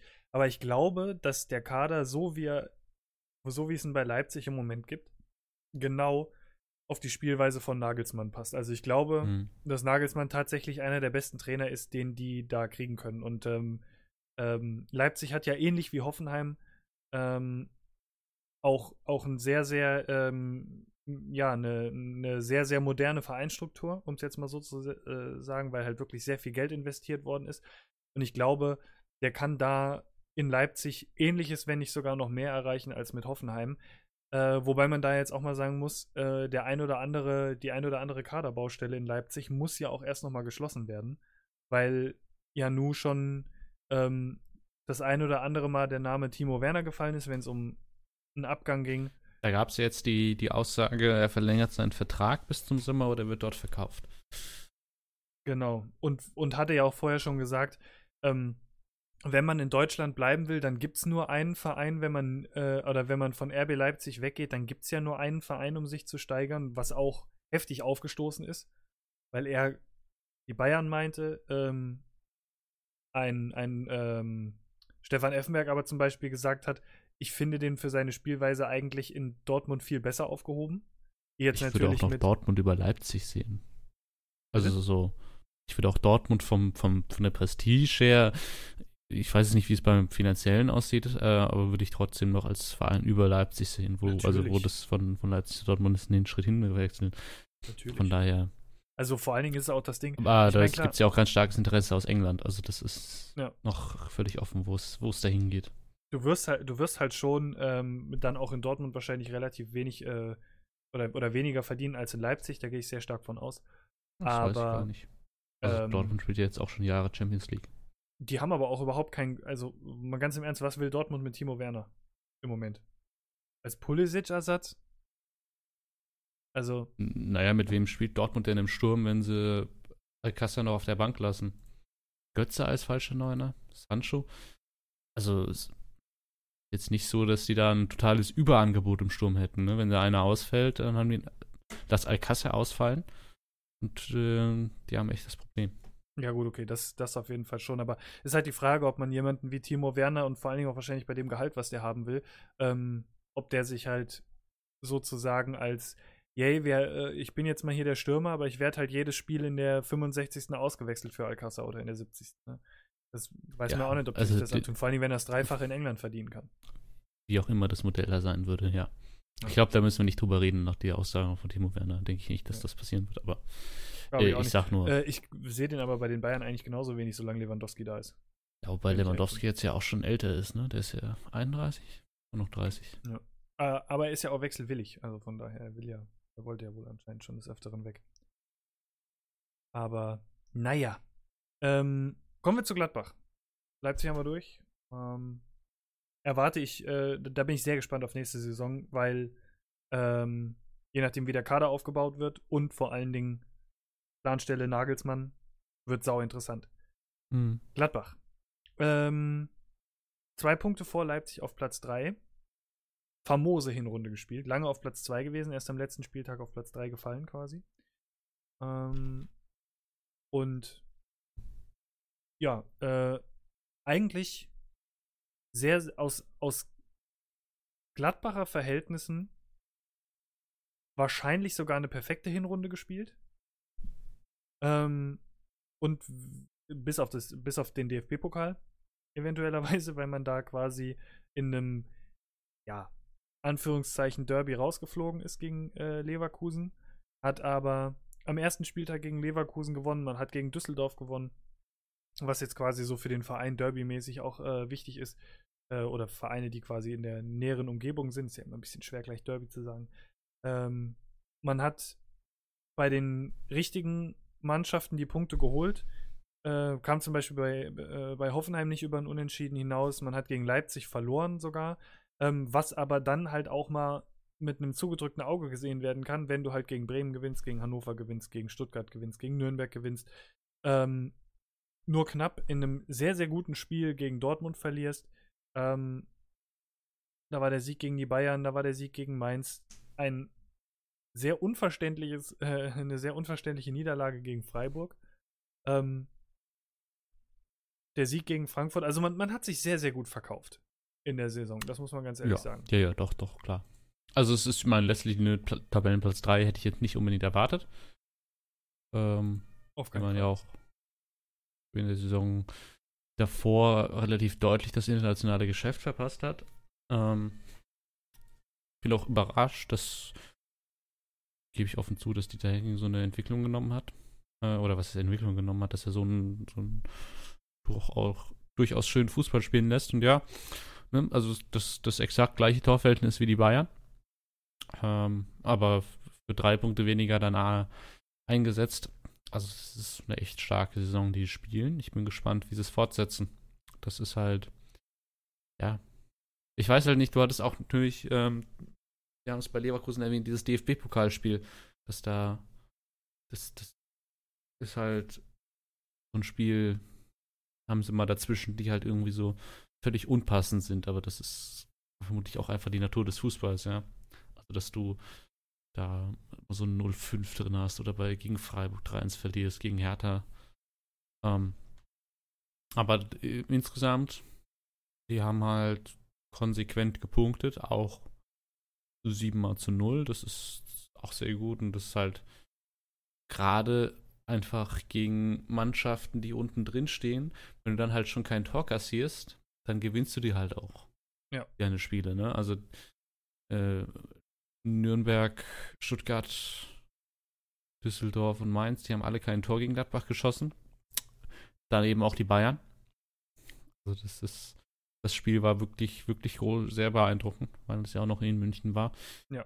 Also es ist ziemlich beeindruckende Hinrunde und eigentlich ähm, so ergebnistechnisch muss man fast sagen, von Anfang an dabei. Wobei sie halt am Anfang noch zwei Spiele drin hatten, wo sie unglücklich Punkte liegen gelassen haben oder unglücklich oder zumindest äh, ja unnötig. Mhm. Und hat so ein bisschen gedauert, um sich quasi mit diesen Teams, die einen überragenden Start hatten, ein bisschen abgefallen sind, um sich da langfristig dann halt durchzusetzen. Aber das haben sie jetzt gemacht und ähm, ja, ich, ich wüsste aktuell nicht, was die groß aufhalten soll in, in der Rückrunde. Außer also, vielleicht eine Verletzung, natürlich. Ja, also ich bin sein, halt, wenn ich ehrlich bin, unfassbar überrascht. Vor allen Dingen, wenn man auf der Trainerbank Dieter Hacking sitzen hat, weil wir haben uns ja auch schon mal über ihn unterhalten. Ähm, ich halte ihn ja auch für einen etwas eher altmodischen Trainer, aber anscheinend hat er eine Mannschaft zusammengespackst, die im Moment ganz oben mitspielen kann in der Bundesliga, ähm, die auch die Großen ärgern kann. Ähm, und vor allen Dingen darf man jetzt auch dabei nicht vergessen, ähm, so äh, ja so erfolgreich wie halt auch die Hinrunde ist, ähm, man spielt in der Rückrunde, wenn man die so stark weiterführt, ähm, vor allen Dingen zu Hause gegen die Bayern und am letzten Spieltag zu Hause gegen Dortmund. Ähm, du spielst zu Hause gegen Hoffenheim, du spielst zu Hause gegen Leipzig. Also du hast alles, was da oben kreucht und fleucht zu Hause in der Rückrunde. Und ähm, man, man kann sehr, sehr, sehr viel äh, leisten, wenn man die ganzen Mannschaften, die oben um einen rum sind, ähm, alle zu Hause spielen hat. Äh, wenn, wenn, wenn man da die Punkte behält und dann gegen die kleineren oder beziehungsweise die Abstiegsmannschaften noch die Punkte holt, ähm, dann spielst du oben mit und dann ist eine, dann ist eine Champions League-Qualifikation, also meiner Meinung nach, ähm, eigentlich, wenn, wenn, die, wenn die von der Leistung her so bleiben, wie sie bis jetzt waren, und kein Verletzungspech haben, dann sehe ich die jetzt eigentlich schon für nächstes Jahr in der Champions League. Da bin ich mir eigentlich sogar schon relativ sicher. Ob es jetzt letzten Endes für Platz 2 reicht, weiß ich nicht. Ich glaube ähm, nicht. Je nachdem, wie Bayern. jetzt schon wieder drei Punkte da, weg, ne? Muss man ja dazu sagen. Ja, aber man spielt, wie gesagt, gegen die Bayern noch zu Hause. Ja, natürlich, aber äh, ich weiß nicht. Ich glaube, dass da die Konstanz die Bayern vermutlich wiederfinden wird, halbwegs. Weiß nicht, ob die Gladbach dich dann doch ein bisschen abgeht. Aber das ist ja auch letztlich dann, glaube ich, für Gladbach nicht so relevant. Also natürlich ist Platz 2 immer noch was anderes, ne, Vizemeister. Aber solange sie in die Champions League kommen, ist das, glaube ich, eine überragende Saison für sie gewesen. Ja, das Und auf jeden Fall. Das, das sehe ich kommen. Also vielleicht, vielleicht ähm, ist es möglich, den zweiten Platz zu holen. Das liegt äh, in, in, in größter Hinsicht, glaube ich, auch eher noch an den, an den Bayern und an Dortmund. Je nachdem, wie früh die Meisterschaft entschieden ist. Wenn Dortmund am 34. Spieltag die Meisterschaft schon inne hat, dann ist es sehr wahrscheinlich, dass man halt auch dann am 34. gegen Dortmund nochmal gewinnen kann. Ähm, es kommt halt immer so ein bisschen drauf an, aber ähm, ich würde jetzt nicht so weit gehen wie in, äh, ich habe in einem anderen Podcast von Joko Winterscheid gehört, dass der sagt, Borussia wird Meister. Er ist natürlich jetzt auch Borussia-Fan. Ähm, Soweit würde ich jetzt nicht gehen, mhm. aber es ist wirklich eine, eine sehr, sehr denkwürdige Hinrunde, die sie bis jetzt gespielt haben. Und wenn sie äh, die Rückrunde ähnlich erfolgreich oder vielleicht sogar noch ein bisschen erfolgreicher abschließen können, ähm, dann ist die Champions League mehr als nur gesichert. Und ähm, man kann vielleicht sogar noch mit einem Auge in Richtung Platz 2 schielen. Dafür muss es aber schon wirklich sehr, sehr gut laufen. Und da den Bayern hinterher zu rennen, wird, glaube ich, ja, sehr schwer. Also, das ist auch, glaube ich, sehr, sehr frustrierend, weil du eigentlich ähm, nicht mehr damit rechnen kannst, dass die jetzt großartige Fehler zulassen. Ich glaube, da hat es jetzt so geknallt in München, ähm, dass die auch nicht mehr so viel anbrennen lassen werden. Ähm, ich weiß gar nicht, ob wir noch großartig was zu, zu Gladbach sagen können, ähm, weil ich finde, es ist halt immer sehr, sehr einfach, Schwächen aufzuzählen. Mhm. Ähm, und gerade bei unseren Top 3, äh, bei den Bayern können wir jetzt vielleicht noch ein bisschen über den, über die, den verkorksten Beginn der Hinrunde erzählen oder das Mittelfeld der Hinrunde. Aber ähm, gerade bei Gladbach, da ist halt nicht viel falsch gelaufen. Also Nö, das man, ist halt man hat die richtigen Spiele gewonnen, man hat die wichtigen Spiele vor allen Dingen gewonnen. Äh, hat ein, zwei blöde verloren, wie zum Beispiel gegen Freiburg, wenn du da drei Punkte holst. Ähm, ne? Aber im Großen und Ganzen, auch gerade wie gesagt, von den Gladbacher Verhältnissen her, top Job. Also Chapeau Dieter Hacking, hätte ich nicht erwartet. Auf jeden Fall. Hätte ich auch nicht drauf gewettet. Nee, ich, ich, auch nicht. Aber das ist ja auch nicht nur die Tagging, muss man schon dazu sagen. Da sind ja auch wirklich äh, neue Spieler wie Player dabei, die eine überragende Saison oh spielen. Oh, ja. Azar spielt eine überragende Saison. Also da kommt natürlich so auch ein bisschen was zusammen letztlich, aber schon. Hast du von dem Gerücht gehört, dass Hazard nach äh, Dort in Dortmund gehandelt wird? Nee, habe ich, hab ich gehört. Meinst du, sie kaufen den? Das Weiß ich gar nicht. Das kommt so ein bisschen drauf an. Also ich glaube, Gladbach verkauft nicht unbedingt gerne nach Dortmund. ja. Weil, also ich weiß noch nicht, ne? Also wenn Interesse aus England da ist, könnte ich mir schon vorstellen, dass Gladbach lieber dahin verkauft als nach Dortmund. Weil man jetzt schon. Es ist ja wahrscheinlich, dann geht es im Sommer. Aber ja, es ist auf jeden Fall glaube ich schon, dass äh, Azar ein Spieler ist, der Dortmund inzwischen weiterhelfen wird.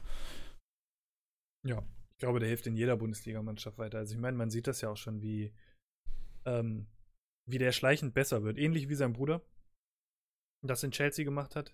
Ähm, so ist es bei ihm hier, finde ich auch. Ich finde, so langsam, so langsam kommt er. Ich finde also, ich will ihn nicht mit seinem Bruder vergleichen, aber den Werdegang so ein bisschen ist jetzt nicht so eine, und manchmal ist das ja auch gut, wenn es nicht so eine, irgendwie so eine steile Karriere ist, so wie es jetzt irgendwie bei Pulisic, äh, nicht bei Pulisic, äh, sondern bei Sancho ist, den irgendwie vor der Saison keiner so richtig gekannt hat, dann kommt er aus England, macht eine gute Hinrunde und ist auf einmal 90 Millionen wert oder so, ne? Mhm. Ähm, das, ja, äh, und bei Hazard ist das so ein bisschen, der hat dann auch mal Stetiger. wieder ein, ein Spiel eher so im Mittelfeld und dann mal wieder ein geiles und dann mal wieder eins, was mal nicht so geil war und dann mal wieder drei geile am Stück und so. Und aber es ist so ein stetiger Aufbau. Also die beschissenen Spiele werden weniger. Ja. Und das finde ich ziemlich gut, glaube ich. Also deswegen, ich glaube auch Gladbach tut dem richtig gut. Vielleicht sollte er sogar noch da bleiben. Bis gerade sehe ich gar nicht, bis wann sein Vertrag geht. Das war also das Einzige, wo ich, ich glaube, dass das Gladbach.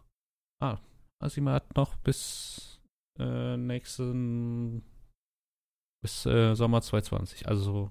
Ah gut, das heißt, man hat noch gar nicht so einen Druck jetzt zu verkaufen. Ja, eigentlich. Es ist jetzt nicht den Winter, aber im Sommer dann eigentlich, eigentlich schon. So. Ja. ja wie mit Werner. Wird man sehen. Ich, ich äh, denke, da wird es auch noch viele andere Interessenten geben, wo er da hinkommt. Wird, wird ja. spannend. Denke ich auch. Ähm, ich würde sagen, wir kommen zum, zum äh, eben angesprochenen ähm, stellenweise nicht so guten Zweiten in der Liga. Äh, und zwar kommen wir zum, zum Rekordmeister, zu den Bayern, äh, die auf Platz 2 stehen mit 36 Punkten. Das sind sechs Punkte hinter Dortmund. Ähm, und das sah zwischenzeitlich mal überhaupt nicht so gut aus. Wir haben in den äh, Folgen schon darüber gesprochen. Äh, Kovac kam. Ähm, oder beziehungsweise, man muss ja ganz ehrlich sagen, man hatte ja, ähm, um, man hat ja nach dem Rauswurf von Angelotti quasi für den Rest des Jahres nochmal Jo Peinkes geholt, der es dann wieder rausgerissen hat. Und ähm, hat jetzt Nico Kovac verpflichtet von Frankfurt. Ähm, über die Art und Weise der Verpflichtung brauchen wir uns, glaube ich, nicht wirklich zu unterhalten. Ähm, war halt so ein relativ typisches Bayern-Ding.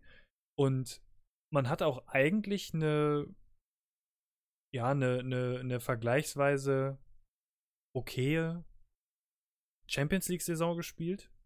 Ähm, außer jetzt mal vielleicht ja, die zwei Spiele gegen Ajax geschwächelt. Ja, ja, gegen, also die Und zwei das war halt Spiele auch gegen Ajax klammern wir mal Das aus. ist dann auch dein einziger halbwegs ernstzunehmender Gegner gewesen, ne? Also Ja. das ist schon so in einer etwas, etwas anderen Gruppe.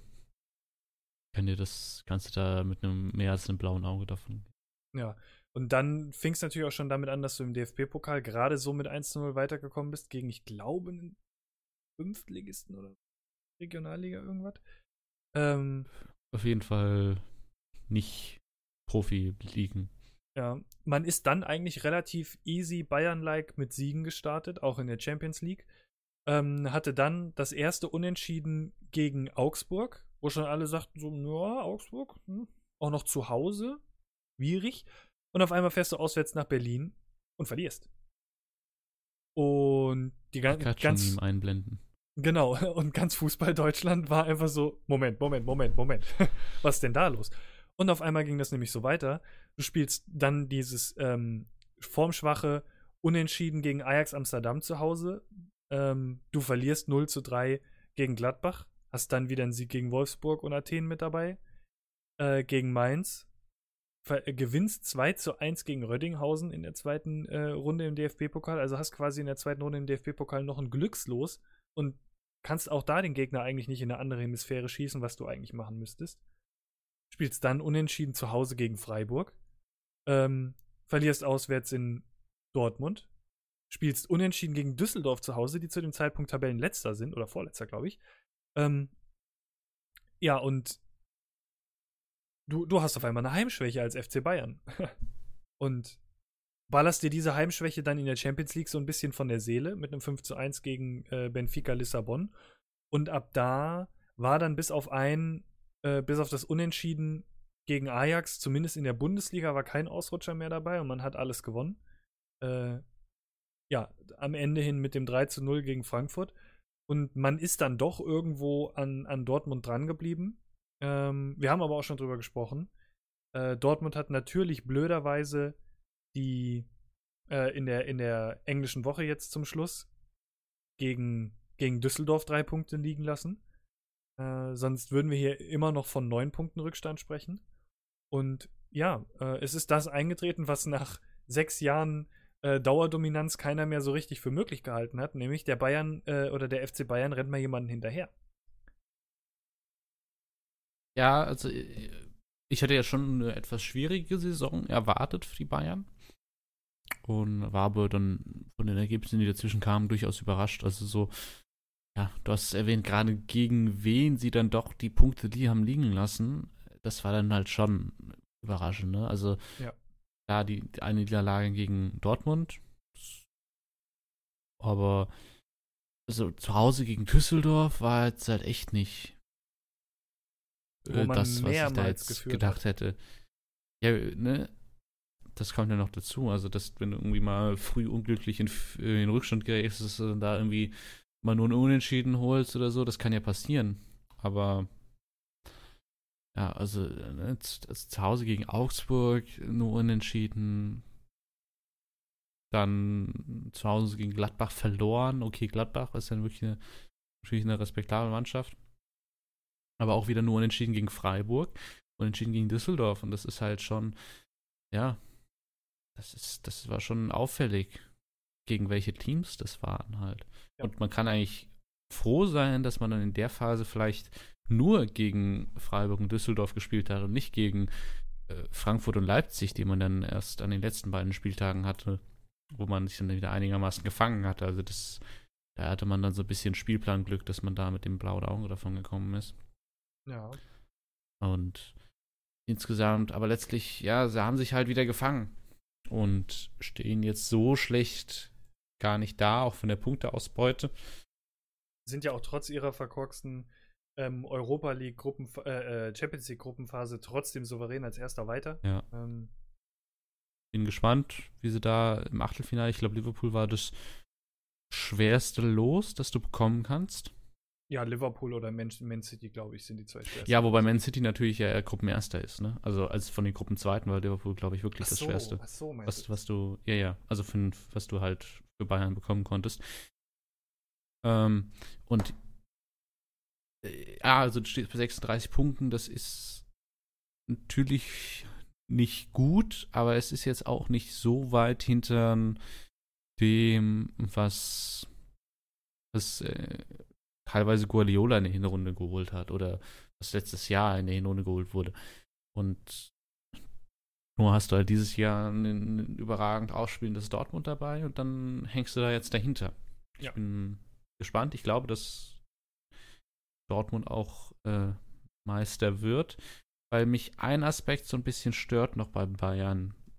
Oder wo ich noch nicht weiß, was damit ist. Du hattest immer wieder Berichte über die atmosphärischen Störungen in der Kabine gehört. Und dann auf einmal kam davon kaum mehr was. Und es hat auch auf dem Platz nicht mehr so ganz danach ausgesehen. Aber das war ja schon echt ein Problem in der, in der Schwächephase. Und ich bin gespannt, wie das jetzt ist. Was, was passiert, wenn du in der Champions League rausfliegst? Was passiert, wenn du nochmal so unglückliche Spieler hast? Was passiert, wenn du einfach nicht rankommst an Dortmund? Das kann halt dann sich nochmal hochschaukeln. Ja. Und dann nochmal irgendwie nochmal aufkommen, nochmal groß werden, nochmal explodieren. Das ist, ähm, ja, also ich bin noch nicht überzeugt davon, dass das völlig weg ist. Nee, auf keinen Fall. Da bin ich mir auch sehr, sehr sicher. Vor allen Dingen auch nicht, wenn du dir überlegst. Äh, ich glaube, das Ding ist einfach, jeder hat sich beim FC Bayern jetzt mal so ein bisschen entladen, weil ähm, wir haben ja quasi in der Hinrunde jetzt auch die wahrscheinlich nach Giovanni Trapattoni legendärste Pressekonferenz im deutschen Fußball äh, gehabt. Ja. Ähm, oder zumindest, wenn sie, auch, wenn sie von Bayern Seite aus kam. Es gab ja auch noch so ein paar andere Anwärter. Äh, Und jetzt? Christoph Daum und so. Äh, aber man muss wirklich ganz ehrlich sagen, ähm, da hat sich der FC Bayern nicht unbedingt, auch nicht nur sportlich, sondern auch menschlich ähm, und auch von Business-Seite her nicht von der besten Seite gezeigt. Äh, und ich glaube aber, jetzt haben sie sich alle mal so ein bisschen entladen und jeder hat mal irgendwie gesagt, was ihm so auf den Sack geht. Und ähm, ich muss auch ganz ehrlich sagen, ich, ich möchte da jetzt nicht an der Professionalität von, von Spielern ähm, zweifeln oder sonst irgendwas. Und das sind Profisportler, weil das Profisportler sind und vor allen Dingen auch Sportler, die so viel schon erreicht haben. Aber wenn ähm, ein Boateng zum Beispiel eigentlich sehr gerne wechseln möchte im Sommer und dann da bleibt, natürlich sagt er, ja, wo ich mir die Fußballschuhe anschnüre, ist mir scheißegal, aber letzten Endes ist es halt schon immer so ein bisschen schwierig, weil du dann erstmal denkst so, hm, okay, jetzt bleibe ich halt doch noch hier. Ähm, jetzt ist auch erstmal der ganze Fokus auf mich gesetzt, weil jetzt alle denken, ah, der wollte ja weg, bringt er jetzt seine Leistung, sowas bringt dann auch wieder Druck und hin und her. Also ich glaube, das ist, egal ob du ein Profi bist oder nicht, nicht einfach für so einen Spieler. Und ich glaube, da haben einfach bei den Bayern dieses Jahr so viele Sachen zusammengespielt, ähm, dass, dass diese Entladung auch einfach sein musste. Und jetzt muss man halt einfach, die waren halt nie nötig in den letzten sechs Jahren. Wenn immer alles Friede, Freude, Eierkuchen ist, man konnte ja eigentlich immer sagen, naja, dann sind wir halt in der Champions League rausgeflogen, aber dafür sind wir ja Meister und im DFB-Pokal entweder weit gekommen oder haben gewonnen. Ähm, ja, und ähm, hier ist dann wirklich mal der Fall gewesen, wo es diese Entladung geben musste. Und ähm, die hat es jetzt gegeben und jetzt bin ich einfach mal gespannt aus Bayern Sicht, wie sich da die Rückrunde gestaltet. Man hatte, man hatte auch am Anfang sehr, sehr großes Verletzungspech, das darf man jetzt auch nicht vergessen. Ja, also es ist, ich finde sehr interessant. Ich weiß auch nicht, ob Kovac schon komplett raus ist, weil auch wenn es jetzt ergebnistechnisch hingehauen hat, die letzten Spiele, so taktisch, dass du das Gefühl hast, die Bayern spielen ihre Gegner regelmäßig an die Wand. Das hattest du halt auch in, in den Partien, wo sie dann ihre Siege geholt haben, fand ich. Nicht unbedingt. Ja, diese also Dominanz das, ist weg. Ja, diese, diese absolute Dominanz. Ne? Also allein das Einzelne gegen Leipzig, du sagen kannst, natürlich Bayern so die einzige Mannschaft mit Chancen, aber so zwingend fand ich die nicht. Ja. Ja, und. Und man muss auch sagen. Oder auch das Bremen-Spiel, das sie auch gewonnen haben. Also, das, das war jetzt auch nicht so überragend, wie es halt unter, unter Guardiola halt war. Oder wie du es auch denken würdest, dass das immer noch möglich sein müsste mit dem Spielermaterial. Ja, und das ist ja gegen, ähm, das war ja gegen Frankfurt auch nicht anders. Also, wenn man mal ganz ehrlich ist, da war jetzt auch kein Ja. Spiel, wo sie irgendwie krass dominiert haben oder so. Nee. Ähm, ja, wo dann irgendwie Ribéry mal ganz gut aufspielt und der dann plötzlich von allen ähm, wieder in den Himmel gehoben wird. Ähm, und man hatte dann, das darf man auch nicht vergessen, also wenn man sich die Zusammenfassungen von den Spielen dieser Saison von den Bayern anguckt, da sind auch stellenweise ähm, Torchancen dabei von einem Lewandowski oder so, wo du sagst, ey, die hat er in den letzten vier Jahren im Schlaf gemacht. Und jetzt versemmelt er die. Ähm, hast aber dann, also das heißt, die Bayern hatten auch stellenweise so ein bisschen auch dieses Abschlusspech. Ähm, es kam nichts zusammen so richtig, dieser, dieser dauerhafte Druck war nicht da und wenn du dann natürlich auch noch Pech hast, ja, und Frankfurt war halt so eins dieser Spiele, da war halt dann auch dieses Glück wieder dabei, da sind dann mal ein, zwei Dinge reingefallen, die sonst nicht so reinfallen und ähm, das kam dann zum Schluss hin auch wieder, aber diese Dominanz, die ist weg, ja. Die wird im Moment tatsächlich sogar eher von Dortmund ausgestrahlt, ähm, weil die bis auf, um da jetzt auch quasi so den, den Übergang zu Dortmund zu kriegen, ähm, wir hatten am Anfang der Saison, und da muss man dazu sagen, in Dortmund gab es ja auch einen kompletten Umbruch mit, äh, wie gesagt, neuen Spielern und vor allen Dingen auch äh, neuem Trainer. Ähm, einen der besten Trainer, äh, die es überhaupt in Europa gibt, so, so wie ich das finde. Also zumindest taktisch gesehen. Der hat mir, Lucien Favre Mhm. hat mir damals in äh, Gladbach schon sehr, sehr gut gefallen immer. Ähm, ich habe eigentlich schon, äh, der Name Favre war ja schon gefallen, als Peter Bosch damals verpflichtet wurde. Und äh, da habe ich eigentlich schon gesagt, als Bosch gekommen ist, ja, Bosch hat jede Chance verdient, aber ich finde es schade, weil ich hätte lieber Favre gesehen. Und ich, ich glaube, er beweist auch jetzt im Moment, ähm, wa warum das wirklich der Fall ist. Ähm, weil man auch sehr famos in den Champions League gespielt hat. Wie gesagt, äh, bis auf ein Unentschieden in Hannover direkt zum Saisonstart äh, und gegen Hoffenheim jetzt auch zum Saisonstart hin nicht so viel hat liegen lassen. Ähm, man hat natürlich jetzt mit Hannover, Hoffenheim, Berlin, das sind eigentlich Mannschaften, wo man Punkte holen kann. Da hat man überall noch Punkte liegen lassen. Ansonsten hat man aber eigentlich alles relativ souverän gewonnen. Ich sage bewusst relativ, weil man, wie gesagt, wir haben vorhin schon über Leverkusen gesprochen, die Mannschaft der zweiten Hälfte war. Das war ja auch so der Spruch, Dortmund ist nicht die Mannschaft der Stunde, sondern der, der zweiten Hälfte. Ähm, weil man sehr viel in den zweiten 45 Minuten gemacht hat. Von dem, was man hatte. Also man hat oft zurückgelegen ähm, oder nur 0-0 nur, äh, 0-0 gespielt gehabt noch und die Tore sind in der zweiten Mhm. Halbzeit gefallen. Aber was willst du sonst zu Dortmund sagen? Also, das, Das war vielleicht bis auf so ein, zwei Wehwehchen, wie zum Beispiel, also eigentlich muss man ganz ehrlich sagen, keine, äh, nur einen Punkt geholt gegen Hannover, keine Punkte gegen Düsseldorf. Äh, da müsste man eigentlich links und rechts um die Backen hauen. Ähm, Skandal. so wie die gespielt haben, ist das eigentlich wirklich ein Skandal. Dann hast du jetzt natürlich, wie gesagt, noch das Unentschieden gegen Berlin, was dir eigentlich immer mal passieren kann, was dir aber zu Hause nicht passieren sollte, sage ich jetzt mal. Hattest glückliche Siege wie in Augsburg. Ähm, so Siege gehören aber einfach dazu bei einer Meisterschaft. Das Unentschieden gegen Hoffenheim auswärts kann dir eigentlich auch immer mal passieren. Ähm, aber ansonsten hast du eigentlich eine reibungslose und perfekte Hinrunde gespielt bis hierhin. Eigentlich war sie perfekt, du hast es nur am Ende mit Düsseldorf richtig versaut. Düsseldorf war halt wirklich blöd. Weil du das Gefühl, also zumindest hatte ich das Gefühl bei Dortmund lange, auch wenn du es angesprochen hast, du hast ähm, Punkte gegen, äh, gegen Hannover liegen lassen, dass du halt an sich aber trotzdem eine unglaubliche Konstanz drin hattest. Und dass du eben nicht, und das, das ist ja bei der Meisterschaft entscheidend, ne? Also äh, du, eigentlich hatte ich auch, egal wie dominant Bayern war, hätte ich Dortmund im Zweifel immer mal einen Sieg gegen die zugetraut. Ja. Aber halt nicht in der Häufigkeit gegen die anderen Bundesligisten, wie es eben Bayern geschafft hat. Und das ähm, ist, finde ich, so beeindruckend an dieser Saison bei Dortmund, weil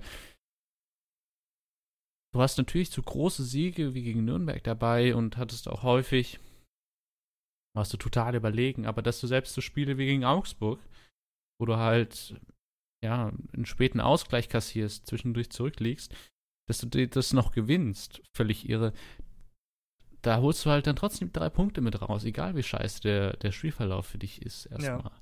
Und das ist halt, ja, das ist, das ist extrem wichtig, dass du in der Meisterschaft dort keine Punkte liegen lässt, wenn du halt am Ende Meister werden willst. Auf jeden Fall. Weil, weil, weil ne, du hast jetzt sechs Punkte Vorsprung vor den Bayern.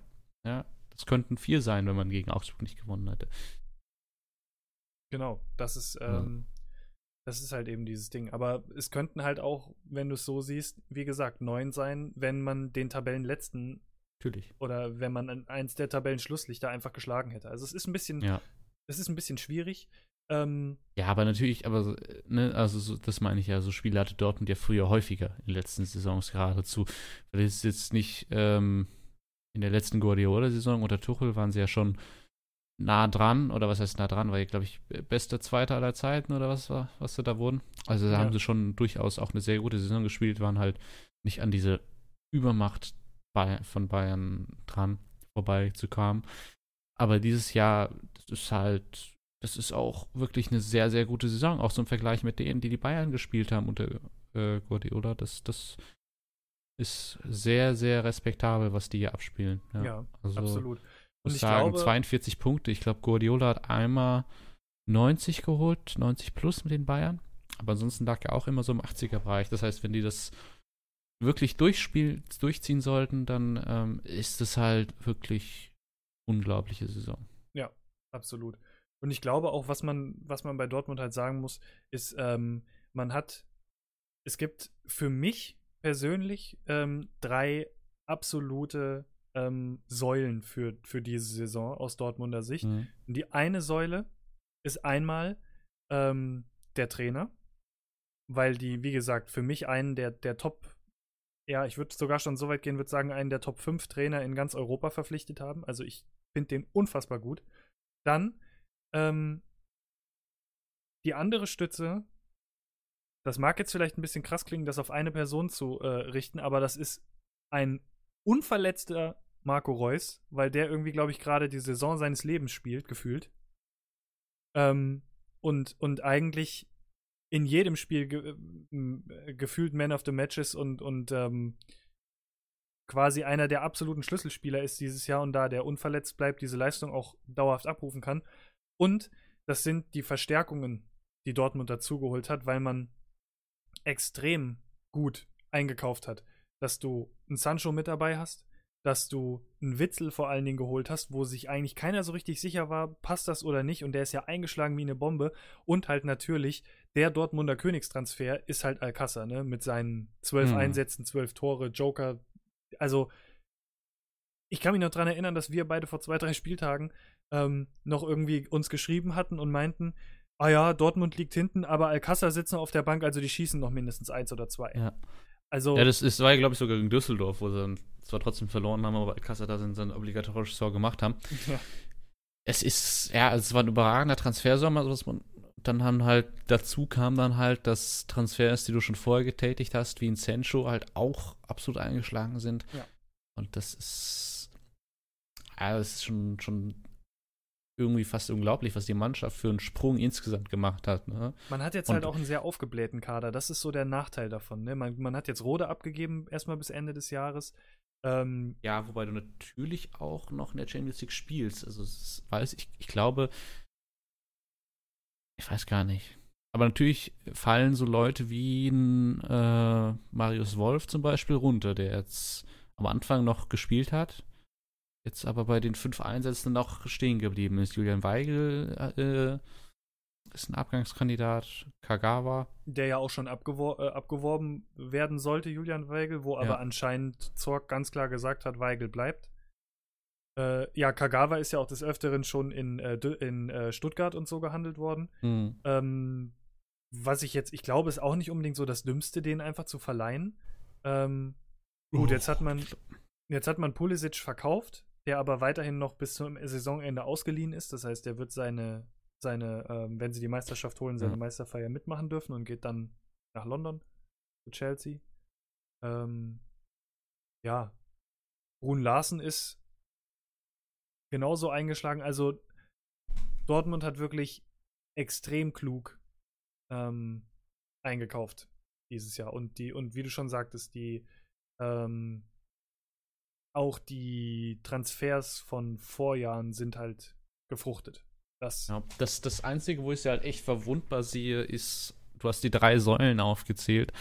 Ähm, wenn sich jetzt ein Alcázar verletzt, glaube ich, dass sie dann durchaus ein Problem bekommen. Ja. Weil, äh, also natürlich ist auch ein Reus, spielt auf einem unglaublichen Level und es wäre unglaublich ärgerlich, wenn er ausfällt. Aber so die Position des Stürmers, da haben sie halt keinen Ersatz für. Also ja. wenn du, wenn du jetzt denkst, von Reus zu Pulisic ist natürlich ähm, gerade in der aktuellen Form schon ein großer Verlust, aber kannst du vielleicht noch besser auffangen als, keine Ahnung, Alcázar zu, weiß gar nicht, wen sie als Stürmer-Backup haben. Äh, Maximilian Philipp. Maximilian Philipp, ne? Also, Beziehungsweise Bestimmt. Götze spielt ja ähm, unter oder Götze, ja, aber die haben Stürmer. zusammen zwei Tore geschossen, Alcázar zwölf, also das ist, ne? ja, das ist, eben. Also da ist, das ist halt eine mögliche verwundbare Stelle. Und das ist ein bisschen was, wenn du bedenkst, wie spät sie eigentlich Alcázar geholt haben. Ey, irgendwo weiß ich nicht, ob die da vorher immer sich noch vergeben zum Stürmer bemüht haben oder ob das denen erst so spät aufgefallen ist, dass da man da vielleicht noch was machen sollte. Aber Ja. vielleicht kommt da auch noch im Winter was. Mal gucken. Ich finde es bei Alcázar vor allen Dingen auch ähm, erstaunlich, da sieht man dann mal, was für Leute bei den europäisch gesehen ganz Großen auf der Bank sitzen. Ne? Also, die dann hier in Ja. der Bundesliga einschlagen. Nat- Schon nicht so Natürlich. Wobei er, glaube ich, bei Barca gar nicht so eingeschlagen hat. Und das war auch ein Grund, warum er da so viel auf der Bank gesessen hat. Also. Gut, der hat ja auch hier in Dortmund Scheißspiele gehabt, ne? Also, das darf man jetzt auch nicht vergessen. ja, Das also ist, muss ich jetzt äh, auch sagen, dass, dass die dieses, diese zwölf Spiele, zwölf Tore-Saison hat er bisher noch nicht gehabt, aber Val- Valencia, wo er vor Barca gespielt hat, auch ein sehr guter Stürmer, glaube ich, was, 20 Tore mal in der Saison gemacht, irgendwie sowas in dem. Ja. Dortmund, Dortmund hat ja manchmal so das glückliche Händchen, genauso wie auch äh, Schalke das schon des Öfteren hatte, dass man sich ähm, Top-Stürmer holt äh, und die dann in Dortmund oder in, also ich sag nur Immobile. Das ist ja auch, Ja, hat ja auch in ja, Dortmund überhaupt ja. nicht funktioniert und in Italien trifft er jetzt wieder, wie er will. Ähm, und die Schalke hatten das ja auch schon zwei, dreimal, dass die, wie, Ja, oder Luc de Jong bei Gladbach damals, sowas hast du halt, ne? Und so mal drin, das- äh, Ailton damals bei Schalke. War ja. Ja. genau das Ding. Den haben sie ja auch so als, als äh, Torschützenkönig, glaube ich, sogar damals geholt. Hm. Und dann war so ein feuchtes Windchen auf dem Rasen. Naja, vom Kugelblitz zum Ende. ähm, ja, in Hinrunden-Recaps. Ähm, ich glaube, wir haben über alle Mannschaften äußerst ähm, ausführlich gesprochen. Man anders sehen sollte.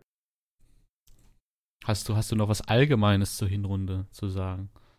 Das Allgemeine zur Hinrunde. Ähm, für mich war es eine der, ähm, ich will nicht sagen angenehmsten, aber unterhaltsamsten Hinrunden seit langem. Ähm, vor allen Dingen aufgrund der, der Tatsache, dass nach sechs Jahren endlich mal wieder eine andere Mannschaft ähm, mit um die Meisterschaft kämpft. Äh, oder beziehungsweise auch erfolgreich mit um die Meisterschaft kämpft bis jetzt. Ähm, Spaß machen, mh, es ist halt, es ist halt ein ewiges Damoklesschwert, ne? Entweder sind die Bayern sehr gut und es wird dauerhaft über sie gesprochen, oder sie sind schlecht und es wird noch mehr über sie gesprochen. Ähm, aber ich fand es sehr interessant. Äh, es waren viele Überraschungen dabei.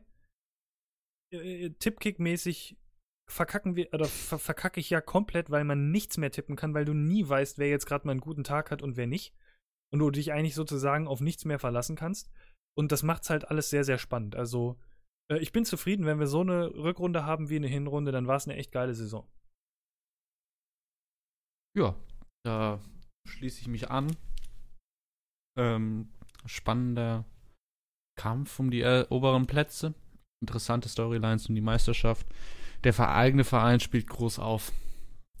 Einzige, was ich so ein bisschen befürchte, ist, dass der Abstiegskampf nicht mehr ganz so spannend sein könnte in der Rückrunde. Weil sich da vielleicht doch etwas droht zu separieren. Aber ich glaube, die Hinrunde war deutlich unterhaltsamer im Sinne von, man konnte sehr viel mehr drüber reden, als man dachte. Ja, auf jeden Fall. Da Und ich freue mich darauf, das weiterhin mit dir zu tun. Vollkommen mit. Mhm. Ich mich natürlich auch in der Rückrunde. Ähm, bis zur Rückrunde werden wir uns aber wahrscheinlich noch einmal hören. Denn es gibt ja auch noch ein paar andere Sachen im Fußball, wo man drüber reden kann. Und dafür haben wir schon mal gesagt, wollen wir die Pause nutzen. Ähm, es ist aber auch nicht mehr so lang, zwei Wochen noch. Genau, in zwei Wochen geht es ja schon wieder weiter. Dann müssen wir schon wieder normalen äh, ähm, Content für euch produzieren. Und ja, in der Zwischenzeit, wie gesagt, wahrscheinlich hören wir uns noch mal. Ähm, sollte es aus irgendwelchen Gründen, das weiß man ja nie so wirklich, äh, nicht funktionieren, dann hören wir uns erst zum nächsten Spieltag wieder. Aber wir lassen euch das wissen. Äh, wir bedanken uns vielmals fürs Zuhören. Wir bedanken uns für das Zuhören in der Hinrunde. Wir hoffen, ihr hattet ein bisschen Spaß und wir hoffen, dass es in der Rückrunde noch besser wird. Dann wird es auch wieder ein paar hitzige Diskussionen über Elfmeterszenen geben, da bin ich mir ziemlich sicher. Ähm, und ja, wir verabschieden uns und sagen entweder bis zum zweiten Special oder bis zum Start der äh, Rückrunde. Tschüss. Bis dann. Tschüss.